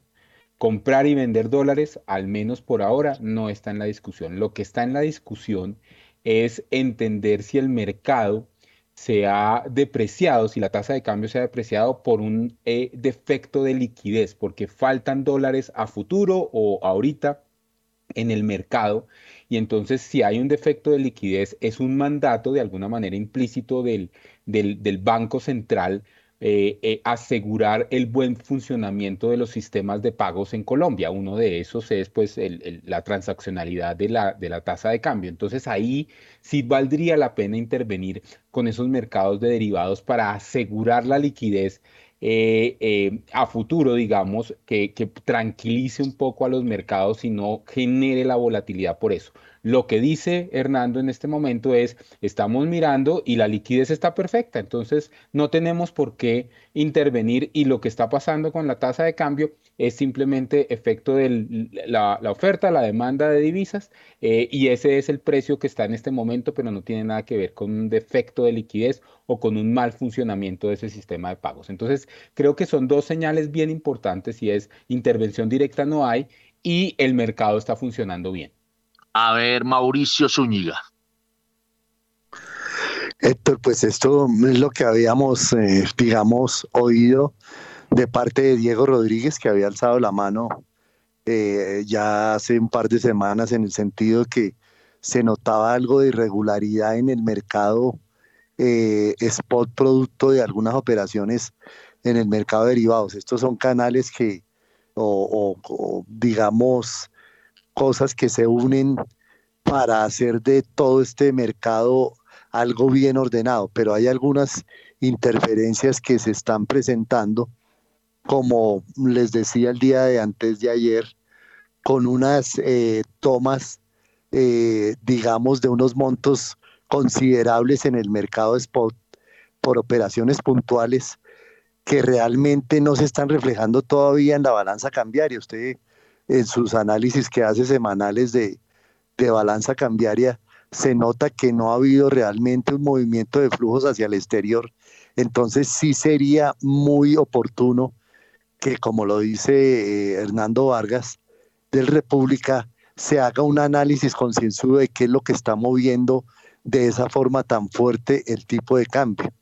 Eh, digamos, aparte de las, de los, eh, de las intervenciones por, por la situación normal, que son los fundamentales eh, del exterior y los, las declaraciones al interior también. Entonces, lo que sí hay que mirar es realmente dónde es que está sucediendo esta imperfección y qué está pasando que no venía sucediendo antes. Entonces, eso sí va a ser un análisis muy esperado por el mercado y puede, tom puede que haya algo eh, en la parte cambiaria donde se tome decisiones por parte del Banco de la República para los días siguientes. Entonces habrá que estar muy atentos porque pues por primera vez veo al República, eh, digamos, metiendo fuertemente sus por decirlo así vulgarmente, las narices en, en el mercado y mirando a detalle qué puede ser lo que está sucediendo, si hay alguna imperfección que hace que esta volatilidad eh, sea pan de cada día. Bueno, son las 7 de la mañana y 43 minutos. Eh, este tema cambiario es bastante complicado porque eh, yo he visto que que nuestro analista Diego Rodríguez ha hecho propuestas para que haya una intervención eh, no directa, sino a través de, los mismos derivados, o sea, como jugando en la misma cancha de, los eh, hedge funds. Eh, y se cree que porque serían operaciones non-delivery y eso permite que, que no se se gasten todas las municiones. De todas maneras, mm, pues yo no sé si cuando la tormenta es tan grande eh, valga la pena hacer cualquier cosa. Eh, Sergio. Mire, yo, yo, yo creo que la experiencia que nosotros hemos tenido eh, de las diferentes intervenciones fuertes que tuvimos por allá al principio del milenio, en la primera década de este milenio, eh, tratando de acotar en su momento la apreciación del tipo de cambio, nos, nos ayuda a entender que el, el, agente contra el que estamos compitiendo es un agente que tiene un bolsillo mucho más grande que el que tiene el mismo Banco Central. Eh, y que adicionalmente la señal que se manda a los mercados de intervención del mercado cambiario es una señal donde eh, no, es, no es del todo limpia y puede generar inclusive lo contrario. Entonces, como usted dice, el remedio puede salir más caro que la enfermedad. Sin embargo, este, este mercado de forwards eh, simplemente llevando de nuevo la política monetaria y la política objetiva, digamos, la política hacia todos los mercados es mandar señales, no es no es necesariamente obligar absolutamente nada, sino que manda las señales y dice, mire, si ustedes están interesados, yo lo que hago es a futuro les vendo o les compro unos dólares y ustedes pueden cuadrar su caja en este momento. Entonces les doy certeza de que la liquidez y la posibilidad de conseguir el mercado en el futuro va a estar sin, sin, sin, miedo a eso y entonces las transacciones tienen que ser absolutamente normales. Eso me parece que puede funcionar si hay un defecto de liquidez, si hay un defecto de, transaccionalidad. Si no lo hay, pues simplemente la demanda como sucedió en la pandemia. llegó un momento en que la demanda por estas eh, eh, eh, forwards no, no, no, no se cumplía, porque la gente no lo necesitaba porque la liquidez está bien. Entonces no hay necesidad. Pero la intervención directa, sí, yo creo que como usted lo dice, esto es, es pelear David contra Goliat y es muy difícil que este David le gane al Goliat como nos lo ha mostrado históricamente. Recién, recientemente lo mostró Chile. Chile quemó una cantidad de reservas internacionales y fíjese que al final no, no funcionó. Eh, ¿Por qué? Porque la contrapartida es una contrapartida con un bolsillo mucho más grande. Bueno, es que yo creo que cuando hay una tormenta y uno en un barquito de papel, imagínese. A ver, Mauricio Zúñiga, si usted estuviera sentado en la pantalla hoy, ¿qué estaría haciendo? Pues yo creo que estaría entrando a la una de la tarde a hacer los fits que, que hubiera hecho en la mañana porque me evitaría muchos problemas en el día a día porque conociéndome yo creo que sería un caldo de cultivo para entrar y salir permanentemente. Entonces, esto es una tentación muy, muy buena para un operador en esa volatilidad, estar entrando y saliendo. Entonces, eh, son momentos difíciles y tocaría eh, tener mucha cautela y, como le digo, respetar mucho toda la, parte del sistema de riesgo. Pero, pero yo creo, Héctor, que más allá, eh, no sé si es que este tema del que estamos hablando al mercado cambiario le está haciendo falta como en el tema de la deuda pública, algo de, de unos creadores de mercado, porque si esto es así, ya estamos viendo que unos, unas demandas, unas ofertas puntuales están moviendo el mercado en esa forma, estamos viendo que el, digamos, la parte de, normatividad cambiaria eh, está teniendo algo que le falta. Entonces yo creo, no sé si, si este tema de creadores de mercado eh, puede ayudar en algo a contrarrestar todo eso que está hablando Sergio, que está hablando también Héctor, en el sentido de que ese barquito de papel hacerlo más fuerte y hacer un barco de verdad grande que pueda eh, contrarrestar algo de esa, de esa ataque de esos fondos tan, tan grandes que vienen y van en el día a día, porque realmente pues es una volatilidad diaria, porque al final del día, como, como usted bien nos lo ha expresado en sus estadísticas, la balanza cambiaria no muestra movimientos de flujos grandes afuera.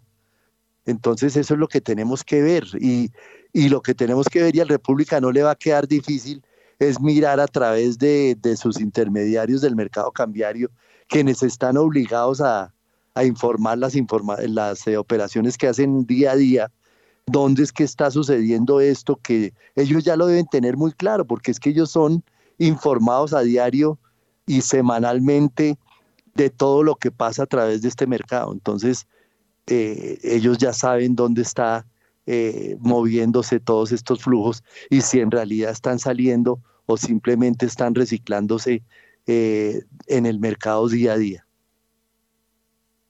Mm. Otro que lo salvó la campana, ya íbamos con chicharra y bien dura. Bueno, eh, Diego Rodríguez se emocionó tanto que ya se metió aquí a la charla. Aquí lo veo conectado. A ver, Diego Rodríguez, ¿qué opinión le merece todo esto? Muy buenos días, Héctor. Muy buenos días para, para Mauricio y para Juan Sebastián y todos los demás invitados el día de hoy. Para pues Sergio, para Sergio, no me abandone a Sergio. ah, bueno, usted está trasnochado, ¿no? Debe, tener confetis y de todo, ¿no? Pues hombre, Héctor, me conecto porque me había comprometido con usted en el programa, así sea tarde, pero llegamos. Y pues ayer se nos hizo tarde después del campeonato, salir del estadio pues es un poquito demorado y bueno, pero aquí estamos. Bueno, no, no, eh, gaste, no gaste sus municiones en eso, en ese equipito, bueno, relatándolo de su equipito y más bien vámonos al punto. Bueno, Héctor, el, el mercado de divisas se divide en tres componentes está el mercado de spot, que es el mercado de contado, donde eh, básicamente se opera en Colombia. Es un mercado netamente colombiano. El segundo mercado es el, es el mercado de, puntos swaps, es decir, es, la, es el, donde se ve el, diferencial de tasas de interés entre Colombia y Estados Unidos y son los pesos que se le suman para crear el tercer mercado, que es el mercado de outright o el mercado, digamos, de precios finales o de forward. Entonces, estos dos mercados operan tanto en Colombia como en Nueva York. Entonces, el análisis que hay hoy en día, ¿cuál es? El mercado de outright claramente no tiene problemas de liquidez. Es un mercado que finalmente es la suma del spot más los puntos swaps. Entonces ese mercado no tiene problemas de liquidez, es un mercado que está funcionando bien. El mercado de puntos swaps, que es el de, intercambio de tasas de interés, ese es un mercado que tampoco en este momento tiene problemas, que a veces presenta problemas por la regulación, especialmente para el caso del mercado colombiano, no para el que opera en Nueva York, que también opera, aprovecha esas imperfecciones y son básicamente por los controles que hay de exposición de derivados y de caja que tiene el mercado. Cuando no hay caja, ese mercado se afecta, pero esa no la, ese no es lo que está sucediendo en este momento. Y el tercer mercado, que es el de spot, ese mercado sí está sufriendo hoy en día unas imperfecciones muy grandes que son las de profundidad. Entonces, el operador internacional que opera apalancado, es decir, que por cada millón de dólares que opera este señor o la gran mayoría de operadores de Global Macro operan con el 1% o 2% de garantía para el peso colombiano, si es que le piden garantías. Es decir, que para operar un millón de dólares necesita 10 mil o 20 mil dólares. De ahí que es cierto que salir a intervenir ese mercado utilizando reservas no es lógico, no es prudente y no es la manera de hacerlo. Entonces, ¿qué pasa con esta gente que se está encontrando un mercado de spot que no tiene profundidad y así como lo vimos varias veces cuando el dólar rompió 4.200, cuando el dólar rompió 4.700, eh, antes de ayer en la operación que hizo referencia eh, Mauricio, que cuando estábamos por debajo de 4.900 pesos y, y nuevamente con dos operaciones de 30 millones de dólares, el mercado volvió fácilmente casi a los 5 mil pesos. Eso es la falta de profundidad que hay. Es decir, no hay quien realmente le dé precio a esta gente y como los tres mercados interactúan constantemente, pues eso hace que el peso esté demasiado expuesto a esas volatilidades exageradas que hay y por lo tanto estamos devaluando pues muchísimo más que el peso chileno si queremos compararnos con un país que tiene la misma situación política que nosotros, Héctor. Muy bien, son las eh, 7 de la mañana y 53 minutos. Bueno, a las 7 y 53 nos vamos a meter un poquitico porque yo quiero conectar ahorita a Daniel Támara que está por los lados del Congreso. Eh, pero quiero ir antes con unas informaciones que se me hacen muy claras que tienen que ver con el tema energético. Eh, a ver, vámonos con Daniela Tobón, metámonos con el paquetaco minero energético. Colombia no contará con la capacidad suficiente de energía no convencional el próximo año, advierte Corfi Colombiana. Un estudio de la entidad señala que antes de continuar con la celebración de nuevas subastas, es prioritario hacer un seguimiento a la problemática actual de retrasos en la entrada en operación de los proyectos ya adjudicados. Para esto han dicho que es necesaria una mejor articulación entre las diferentes entidades y empresas involucradas que permita mitigar las barreras a la diversificación de la matriz eléctrica al ritmo de esperado plan de transición energética. Bueno, seguimos con Daniela Tobón porque eh, el presidente Gustavo Petro hizo un llamado con relación a la reactivación de Hidroituango. El presidente Gustavo Petro se refirió a la entrada en operación de Hidroituango. De acuerdo con el mandatario, antes de prender cualquier turbina en Hidroituango deberá evacuarse a la población en riesgo como medida de precaución, que es un principio universal, dijo el presidente. Además señaló que en su gobierno lo primero es la vida. Bueno, muy bien. Y seguimos con Daniela porque esto tiene que ver con un informe relacionado con Frontera Energy.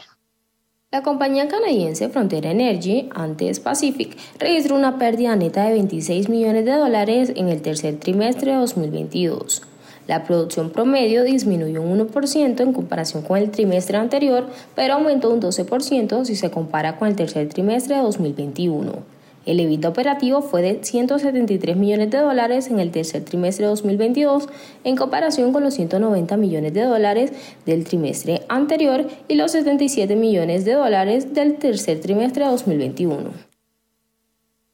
Bueno, la petrolera, petrolera canadiense Gran Tierra, con operaciones en Colombia, generó una utilidad neta de 39 millones de dólares en el tercer trimestre de 2022, aumentó 10%, en, sí, tuvo un aumento del 10% en comparación con el mismo periodo del año anterior. Bueno, hay una información de Romario Ortiz que tiene que ver con protección. La Superintendencia Financiera de Colombia autorizó la decisión parcial de la administradora de fondos de pensiones y cesantías Protección.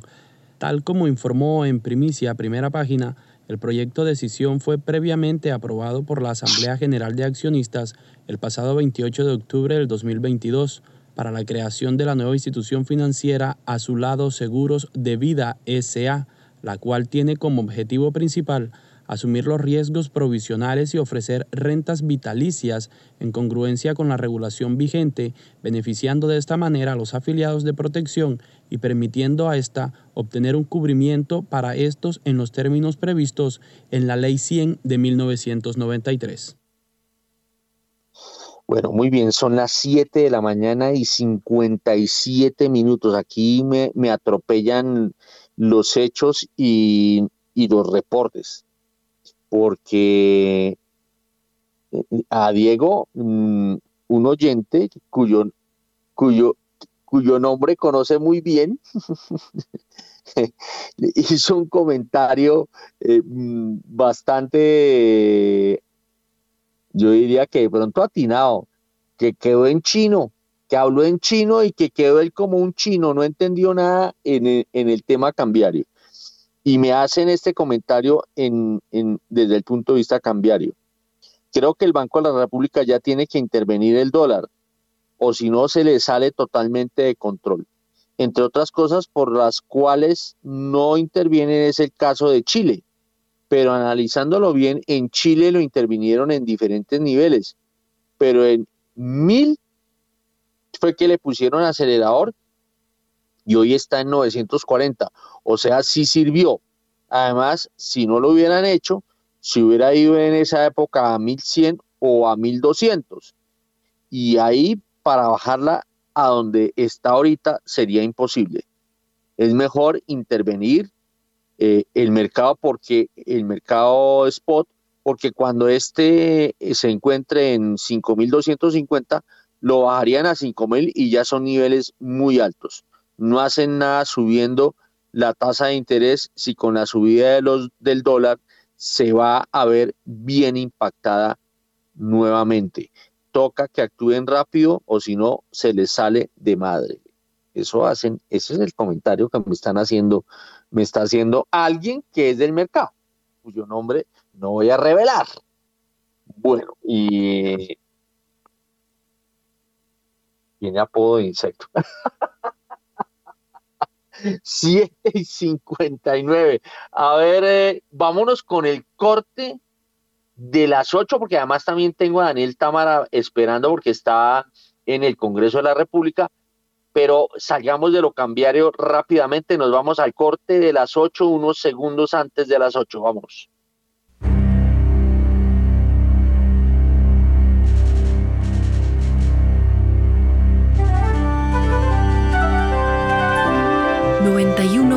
91.9 Javeriana Estéreo, Bogotá.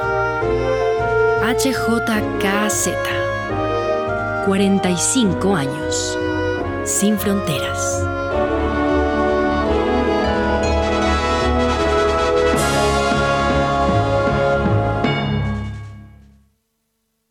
Bueno, en este momento son las 8 en punto.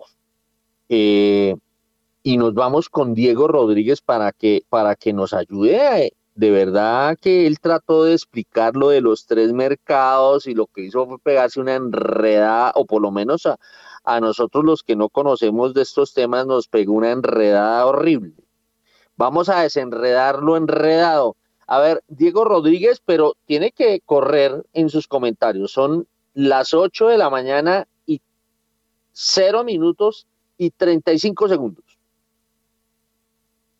Sí, Héctor, ahí para, para, para finalizar es que de esos tres mercados, el que en este momento está sufriendo la imperfección para crear el precio del derivado y el que está siendo objeto de una especulación muy fácil que amplifica el movimiento del dólar. Es decir, eh, eh, no es que la intervención se necesite para hacer que el dólar se caiga e ir en contra de la fuerza del mercado, pero sí evitar que nos, nos, perdamos una correlación tan fuerte con las demás monedas de Latinoamérica y que nos devaluemos muchísimo más. Y eso es producto de la falta de profundidad del mercado. Es decir, que con, un, con una operación muy pequeña, entre 20, 30 o 50 millones de dólares, el impacto es muy grande en el precio de nuestra moneda. Entonces, Héctor, la forma de hacerlo es interviniendo en el mercado de NDF, que eso corrige, el banco ya lo hizo en la pandemia. ¿Qué es NDF?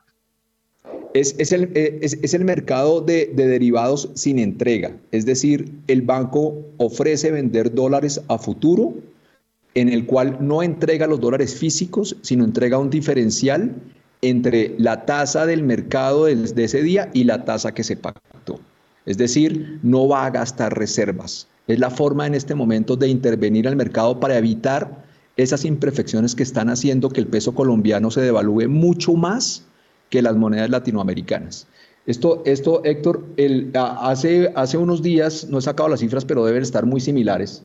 Si Colombia se hubiese devaluado lo que se devaluó en México, el peso debería estar en 3.859 pesos. Hoy creo que ese, ese valor debería ser mucho más bajo.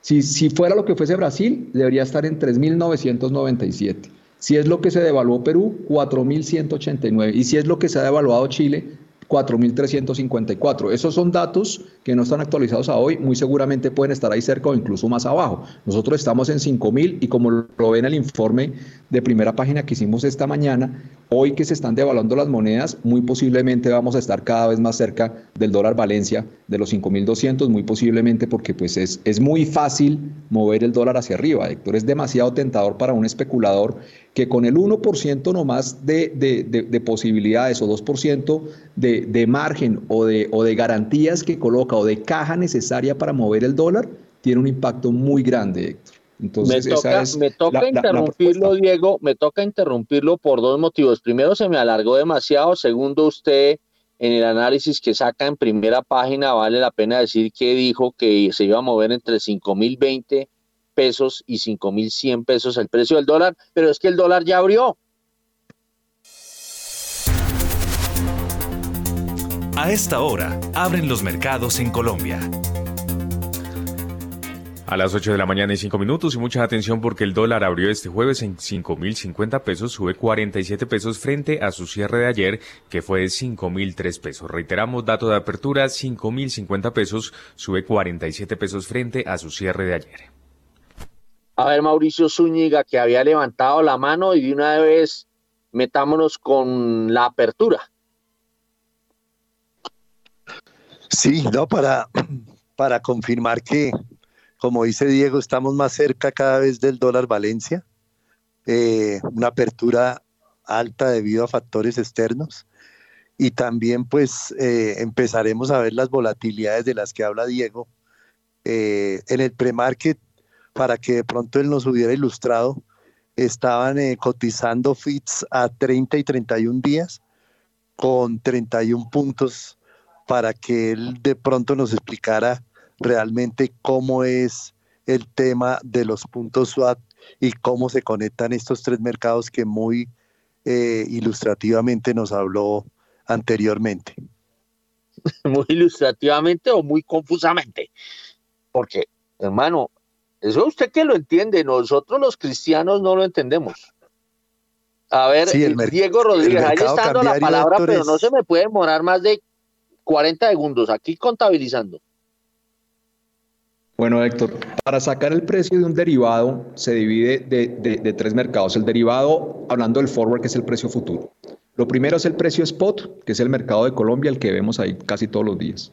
A ese precio se le suman unos puntos que son los puntos swaps. Esos, esos son pesos por dólar. Esos pesos por dólar salen del diferencial de tasas de interés entre Colombia y Estados Unidos. Es decir, Colombia en este momento tiene tasas al 11, Estados Unidos al 4. Eso tiene una, una, una diferencia de tasas que se le suman en, eh, eh, en, en, devaluación y esos son los puntos swaps. Y el tercer mercado ya es el mercado de precios finales, que es la suma del spot más los puntos swaps queda el último mercado, Víctor. Bueno, muy bien. Son las 8 de la mañana y 5 minutos y me da pena con los señores eh, cambiarios, pero nos vamos para el Congreso de la República donde está, donde está la, la pólvora.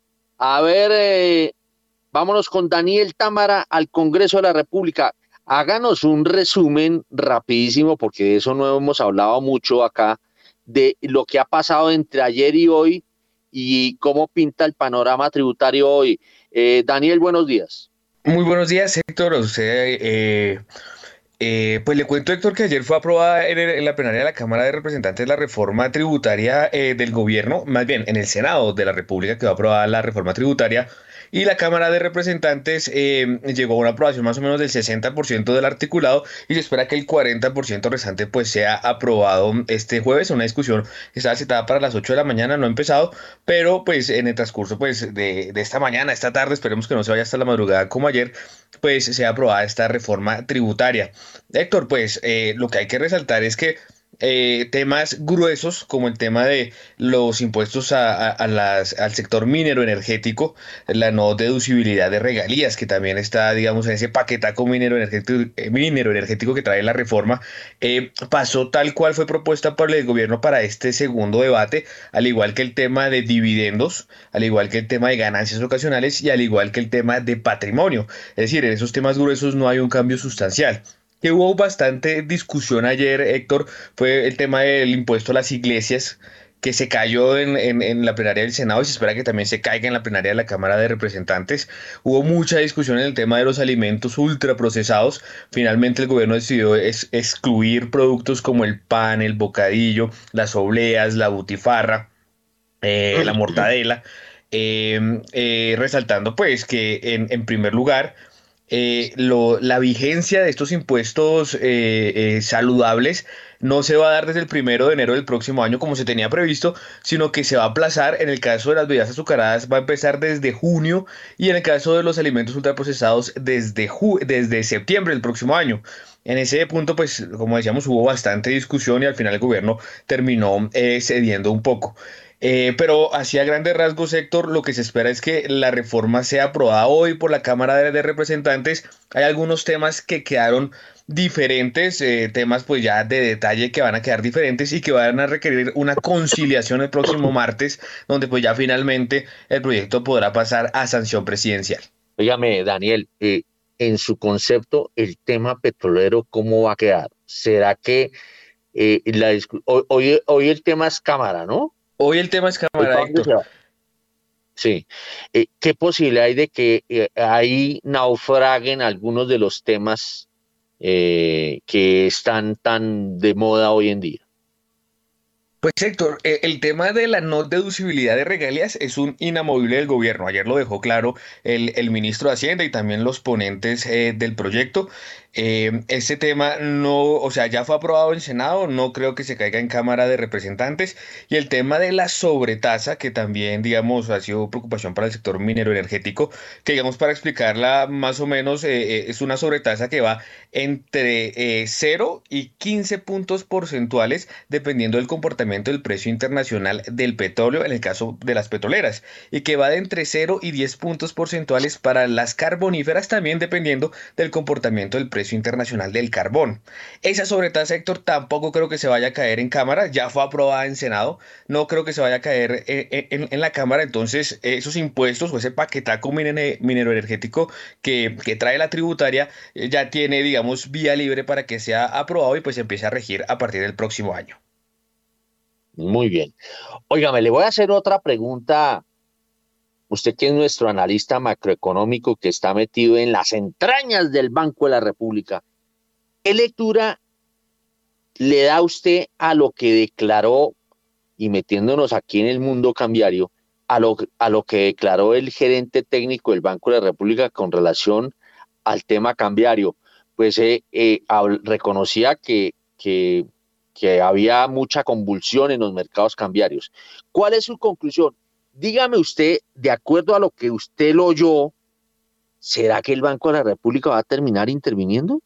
Pues Héctor, la lectura que yo le doy es que si la tendencia continúa así, el Banco de la República seguramente intervendrá. El gerente obviamente fue muy prudente diciendo pues que hay que hacer un análisis, eh, digamos, sustancioso de la situación, pero pues no cerró la puerta hacia futuro. Dijo que hasta el momento lo que los resultados que han arrojado sus análisis apuntan a que no conviene intervenir. Pero el tema es que la tendencia de la tasa de cambio a la alza pues se ha mantenido eh, eh, en estos últimos días pese a la moderación de lo que está diciendo el gobierno, pese a que el Banco de la República subió 100 básicos la tasa con el apoyo del representante en la Junta del Gobierno. Entonces, si la tendencia continúa y leyéndolo entre líneas lo que dijo el gerente Vargas, seguramente el Banco de la República se podría inclinar por intervenir el mercado cambiario.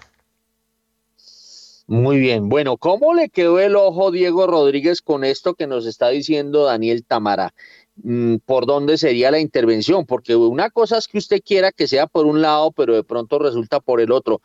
Eh, ¿Usted cómo ve esto? No sé si alcanzó a oír la declaración de, Hernando Vargas eh, y yo le pediría al equipo de producción que si nos repiten eh, ese informe, ese informe, ese es un informe de Daniel Tamara, ¿por qué no repetimos ese informe si se puede? y, y, oímos lo que dijo Hernando Vargas. Eh, eh, a ver, mm, el, equipo de producción puede. El gerente técnico del Banco de la República advirtió que es compleja la situación del mercado cambiario, pero asegura que el análisis hecho hasta el momento muestra que no conviene intervenirlo por ahora. Esto fue lo que dijo. La, la situación del mercado cambiario es, es una situación compleja hoy en día y merece un estudio y un análisis detallado. Es decir, antes de decir que convenga una intervención, es necesario entender qué es lo que está pasando, es necesario entender si se están presentando eh, falencias en la liquidez de este mercado, en los distintos tramos de este mercado. Este es un mercado que tiene un componente de, derivados, especialmente de forwards, tiene un componente de contado. Y lo que, lo que se requiere antes de tomar una, una decisión de esa índole es entender si hay alguna perturbación o alguna disrupción importante en estos mercados que impida su normal funcionamiento. Eso es algo que el Banco de la República evalúa continuamente. Asimismo, es importante examinar qué pasa con los flujos de financiamiento eh, del, del, país y con las vulnerabilidades de los, eh, de los distintos agentes de la economía ante, ante el riesgo cambiario. El análisis que se ha hecho hasta el momento de todos estos elementos muestra que hasta hoy, hasta ahora, no, eh, no, no conviene hacer una intervención naturalmente el banco pues continúa haciendo esta clase de monitoreo. Bueno, a ver, Diego, conclusión contundente y rápida, 30 segundos, 8 y 13. Pues Héctor, lo interesante es que lo están estudiando. Entonces, yo creo que en la medida que lo sigan viendo, pues se van a dar cuenta que el problema de liquidez, como lo ha dicho muy bien la Fed, está eh, hoy en día en todos los mercados, porque la regulación del 2008 acabó con el negocio de market makers. Entonces hay problemas de liquidez en los bonos del Tesoro americano, imagínense en el dólar peso colombiano. Entonces dejarlo flotar libremente hoy a que los fondos global macro puedan tomar posiciones muy grandes y muy fáciles de manipular, pues nos van a generar unos problemas inflacionarios y de tasas de interés y en la deuda pública muy complicados. Hay que tenerle mucho cuidado a eso y de ahí pues ojalá pues mirar eh, claramente los tres mercados para que ellos puedan identificar con data los problemas de profundidad que hay hoy en el mercado de spot que está generando los problemas pues, en el mercado de, peso colombiano. Mauricio Zúñiga, su conclusión y de una vez de ñapa, ¿cómo va el, el, dólar en el mercado? Bueno, Héctor, yo, yo vuelvo y reitero, el República tiene la sartén por el mango, eh, sabe la balanza cambiaria por dónde se está moviendo, eh, lamentablemente no es como en todos los mercados pues, más desarrollados que la balanza de pagos es la, que, la que determina el tipo de cambio, exportaciones, importaciones. Esto hace que cada vez sea más complejo determinar eso. Eh, intermediarios del mercado cambiario dando información, de ahí el Banco de la República va a decidir si interviene eh, directamente el mercado spot, como lo hizo en la pandemia, comprando, vendiendo spot, comprando, vendiendo a futuro. Y con respecto al tipo de cambio, tenemos 5.041 en este momento, con 23 millones 60 mil dólares negociados en 53 operaciones. una mínima de 60 mil dólares y una máxima de 1.500.000. Esas son las puntas. No ha habido operaciones grandes como las que vimos el día de antes de ayer, pero apenas entre algún fondo de estos con 30, 40 millones, como dice Diego, eh, hay que estar bien preparados para que no nos coja mal parqueados esta, esta clase de flujos. Último, último, último, último eh, operado. Aquí me, aquí me reportan 5.041 pesos. ¿Sí es así? Bueno, ahorita confirmado, con confirmado 5.041. 5041. A ver, Diego Rodríguez está pidiendo la palabra, pero hermano, no abuse, no abuses todo el tiempo con ustedes. ¿Ah? Vamos con Diego. Héctor, otro problema importante para el análisis del banco es que el banco no tiene toda la data, porque una parte bien importante, sobre todo del, del mercado de puntos y del mercado ya de contratos finales, de precio final del, del forward, está transado en Nueva York entre contrapartes de Nueva York o de, o de otras partes del mundo donde el banco no tiene la mano. Entonces eso es lo que lo hace difícil el análisis eh, para poder tomar una decisión. Ojalá hagan lo mismo que en la pandemia, que les funcionó bastante bien en un momento muy crítico que fue haber hecho intervención con el mercado de NDF. Bueno, muy bien. Son las eh, 8 de la mañana y 17 minutos. Venga que yo veo acá Mm, un informe de eh, Juan Diego Munevar que dice que, sí, que dice que el gobierno nacional propone establecer un arancel del 40% a las importaciones de la industria de confecciones y textiles. Esto es un decreto que ya lo publicó para comentarios. Mm, el sector avicultor ve en el corto plazo más viable un acuerdo comercial con Estados Unidos para exportar sus productos y no con Venezuela. ¿Y qué más dice Juan Diego Munevar? Mm, Colombia está adelantando un proyecto de exportación de alas de pollo para el mercado de Estados Unidos con cifras sobre los mil millones de dólares. Eh, eh, esto, esto sale del Congreso Nacional Avícola. Mm, ¿Qué más de eso? La Federación de Productores, al cierre de 2022, la Federación de Productores de Pollo y Huevos espera tener 50 millones de gallinas ponedoras, sin embargo, la producción caerá 5%. Y hay un pronunciamiento del gremio de tenderos y de fenaltiendas. ¿De qué se trata? Gremio de Tenderos, Fenaltiendas, afirma que las ventas de este comercio se reducirían con la reforma tributaria en un 8,04%. Ayer alistaron más de 9.000 firmas para retirar la propuesta en el Congreso. Hay que recordar que con la reforma que se propone en las bebidas que contengan menos de 6 gramos de azúcar por cada 100 mililitros, no se les aplicará este impuesto saludable, pero las que tengan entre 6 y 10 gramos de azúcar tendrían que pagar la tarifa de 18 pesos por cada 100 mililitros y las que tengan más de 10 gramos de azúcar pagarían más de 35 pesos. Ahora bien, un estudio resultante de Fenaltiendas afirma que en términos económicos el microcomercio está recibiendo un ingreso promedio diario de 816 mil pesos, en donde las bebidas azucaradas representan un 15,99% y los alimentos ultraprocesados el 16,87%.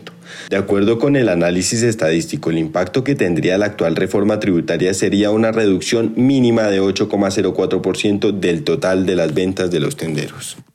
Muy bien, son las 8 de la mañana y 20 minutos y vamos a rematar con una noticia política. El pacto histórico perdió su primer senador por decisión del Consejo de Estado después de una pelea interna entre dirigentes progresistas. El senador César Pachón, que ya se notificó de la, de la decisión de la sección de la, no la sesión, de la sección quinta del Consejo de Estado, que decidió suspenderlo por eh, doble militancia dijo que ya su abogado interpuso una apelación a la decisión que lo sacó del Congreso.